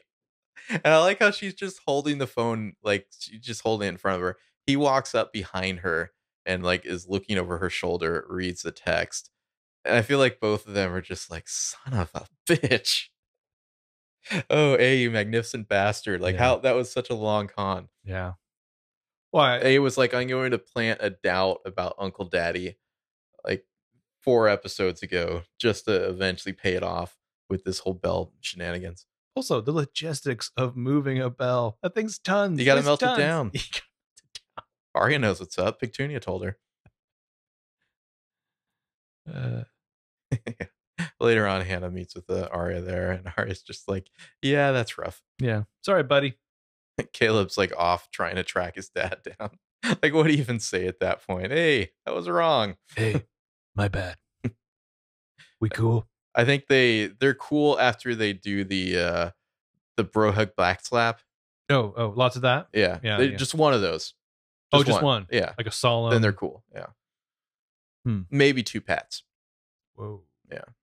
And then they're good. And then Emily shows up to let them know that there was another body that might be Toby because it's in exactly the place Spencer said it would be. and we go back to Radley. We see Spencer's hidden her pills. She pulls out an A hoodie and opens it up, and we hear in the dialogue Mona saying, "Oh, and, and the uh, the Faust tickets as Mhm. well are in there." Mona saying, "Look at what's happened to you. You know, since you turned down my offer." And Spencer says, "You don't have to ask me again, Mona. I'm in." Mm-hmm. Boom. A tag. We see this other body getting rolled in with the 901 for your last tattoo. Only it's fading, It's rubbing off rubbing off. I mean, where Um, did they find the body? right where Spencer said it would be. No, I mean, where did Mona and Cece and Toby find the body to use in this elaborate prank? All right, Mona, here I am. I will work with you. What is your plan? First, we need some corpses. Oh, shit. Um, which You want a body? I can get you a body by three o'clock this afternoon with nail polish. with but- a tattoo. Why tease us that Toby might actually be dead, only to say that he's probably still alive three minutes later? Let us enjoy this. Yeah. At Yeah, least seven ten, they gave us like Mhm. you know Like, months. I mean, I guess they could have had it not fading and then just be a big surprise. I don't know. Maybe I guess it would have been too hard to communicate what was going on there. You'd I be like, what about once the other body with the tattoo? Once you have that visual, how do you then work a scene to the next episode where Hanna's just like, "Let me touch his corpse's like like hip." Oh, hey, it rubbed off. Yeah, that would be tough to explain if you didn't show there that it was rubbing off. Because obviously Toby's gonna come back in the next episode, and him and Spencer are gonna like slow fuck to some Lana Del Rey. As you do. hmm Anyway, that was 323, featuring my favorite scene from the show. We've been talking for a long time. Mm-hmm. Uh, let's see. I do believe we got some feedback to cover though. Do you have anything first? Um, no. Nothing at all. Although Jamie asks what uh what Android podcast apps there are. Uh I don't know. Um, yeah, He said Podbean looks like it's up- not not up to date. Podbean is stupid. Um, I think, I think you should get an iPhone, but um, I believe there's an app called Forgo that Pocket healthcare or Pocket get an Cast. iPhone. Yeah, yeah. I don't understand why people use Android, but I have my biases. Um, I, I think there's something called Pocket or Pocket Cast or something like that. Um, I don't. I mean, I know Overcast is not an Android. I don't think Castro is either. I use Castro right now. You do? Okay. Mhm. It's not bad. Yeah. Um Google might have a podcast app by now. I think Google Play does podcasts now. I don't know. I'll look into that. I don't know if we need to do anything to get on there or if they just have like a crawler that will find you. Um, so I'll look into it. If as long as it's not something like Stitcher where they're gonna like run ads in front of it, I suppose we can put ourselves on there. Hmm. But yeah, I would I would stick with the Pocket. I, I'm pretty sure it does podcasts, or see if Google has their own like first party app that does it, or or get an iPhone. All sound choices. Yeah. Uh, Meg left a comment on our web zone where she says um, further evidence for the theory. Uh, and it happened that night when Aria's having that panic attack, and she says she sees A. Like uh, if Aria is A, then she opens the door to the stall and sees herself in a mirror. Yes. and it like causes her to like like black out or something. I like the idea of that. Um, and that's what that's what made her like sit on the floor. Meg, that's fantastic. That is fantastic. Yeah, I like the idea of like Aria has to be careful about mirrors when she's a. Which I think I always bring up Mhm. that with Dress to Kill. That's the that's the thing in Dress to Kill. Um, but yeah, thanks for that, Meg. If you want to get in touch with us, you can tweet at us at broswatchpll2. Our website page is broswatchpl2.com. If you'd like to kind of submit feedback for either the stuff we've talked about or the future episodes we're going to be talking about, send it to us, uh, broswatchpl2 at gmail.com. Especially since we're doing a roundtable with all things PLL. yeah, hit us up for that as well. Uh, we're going to be doing a roundtable with all things PLL in Two a couple weeks now, Yeah. two weeks about. So questions for that. I mean, I guess we should we should probably say if you have feedback for one of these rewatch episodes, like indicate that in your email, just so Mhm. we don't want to double dip. We've got a couple questions for the roundtable, Mhm. but I'm not obviously going to bring them up right now. Yeah, Also, if if you want it for the roundtable, I, I guess put something in your email to let you let us know. when you're podcasting, what pharmaceuticals do you use? Let us know. I still think meth is the way to go. You get the uh, the blue stuff from Breaking Bad. Because nothing's ever gone wrong for people on meth. Eh, just a little. Oh, because cocaine, of course, is a completely healthy drug. A glamorous, glamorous truck. Every five minutes, people just hear us being like, anyway, you edit that out. You get a good engineer. Mhm. I mean, it's not like that's we're talking a lot about of work. You know, I don't like. I'm talking about heroin. I don't like to do a lot of editing on these podcasts. So so no cocaine. live to tape. That's that's my mode. I think the problem is that the bass takes away from our vocals. That's what your Mhm. issue is. Yeah. Anyhow, I feel like there's one more. Oh, we need to figure out what we're watching next. That's what I was forgetting. Oh yeah. So we are going to be moving into season four. So obviously we're just going to do the hoedown, right? No. Oh, you know, that can be one of the episodes. I'm sure. Bring down the hoe. Uh, let me look at season four real quick. This is the best part when we just Mhm. scroll. Yeah, it's good radio. Um, Uh, FaceTime.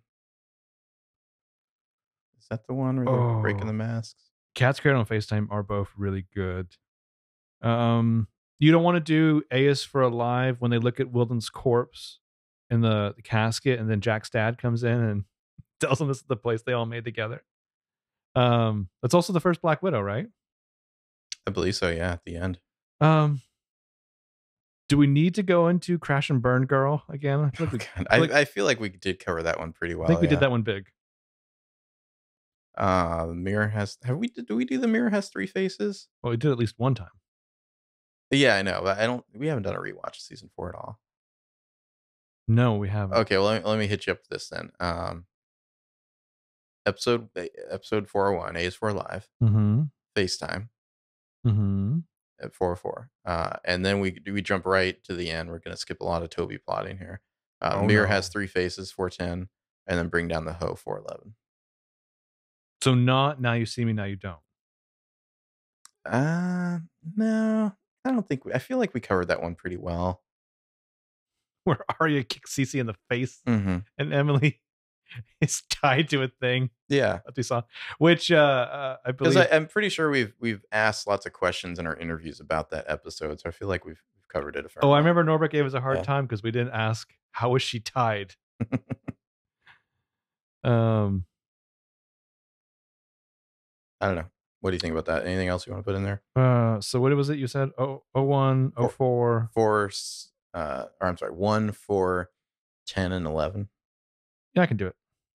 All right, so that's what we're watching next week. We're gonna watch A is for Live, FaceTime.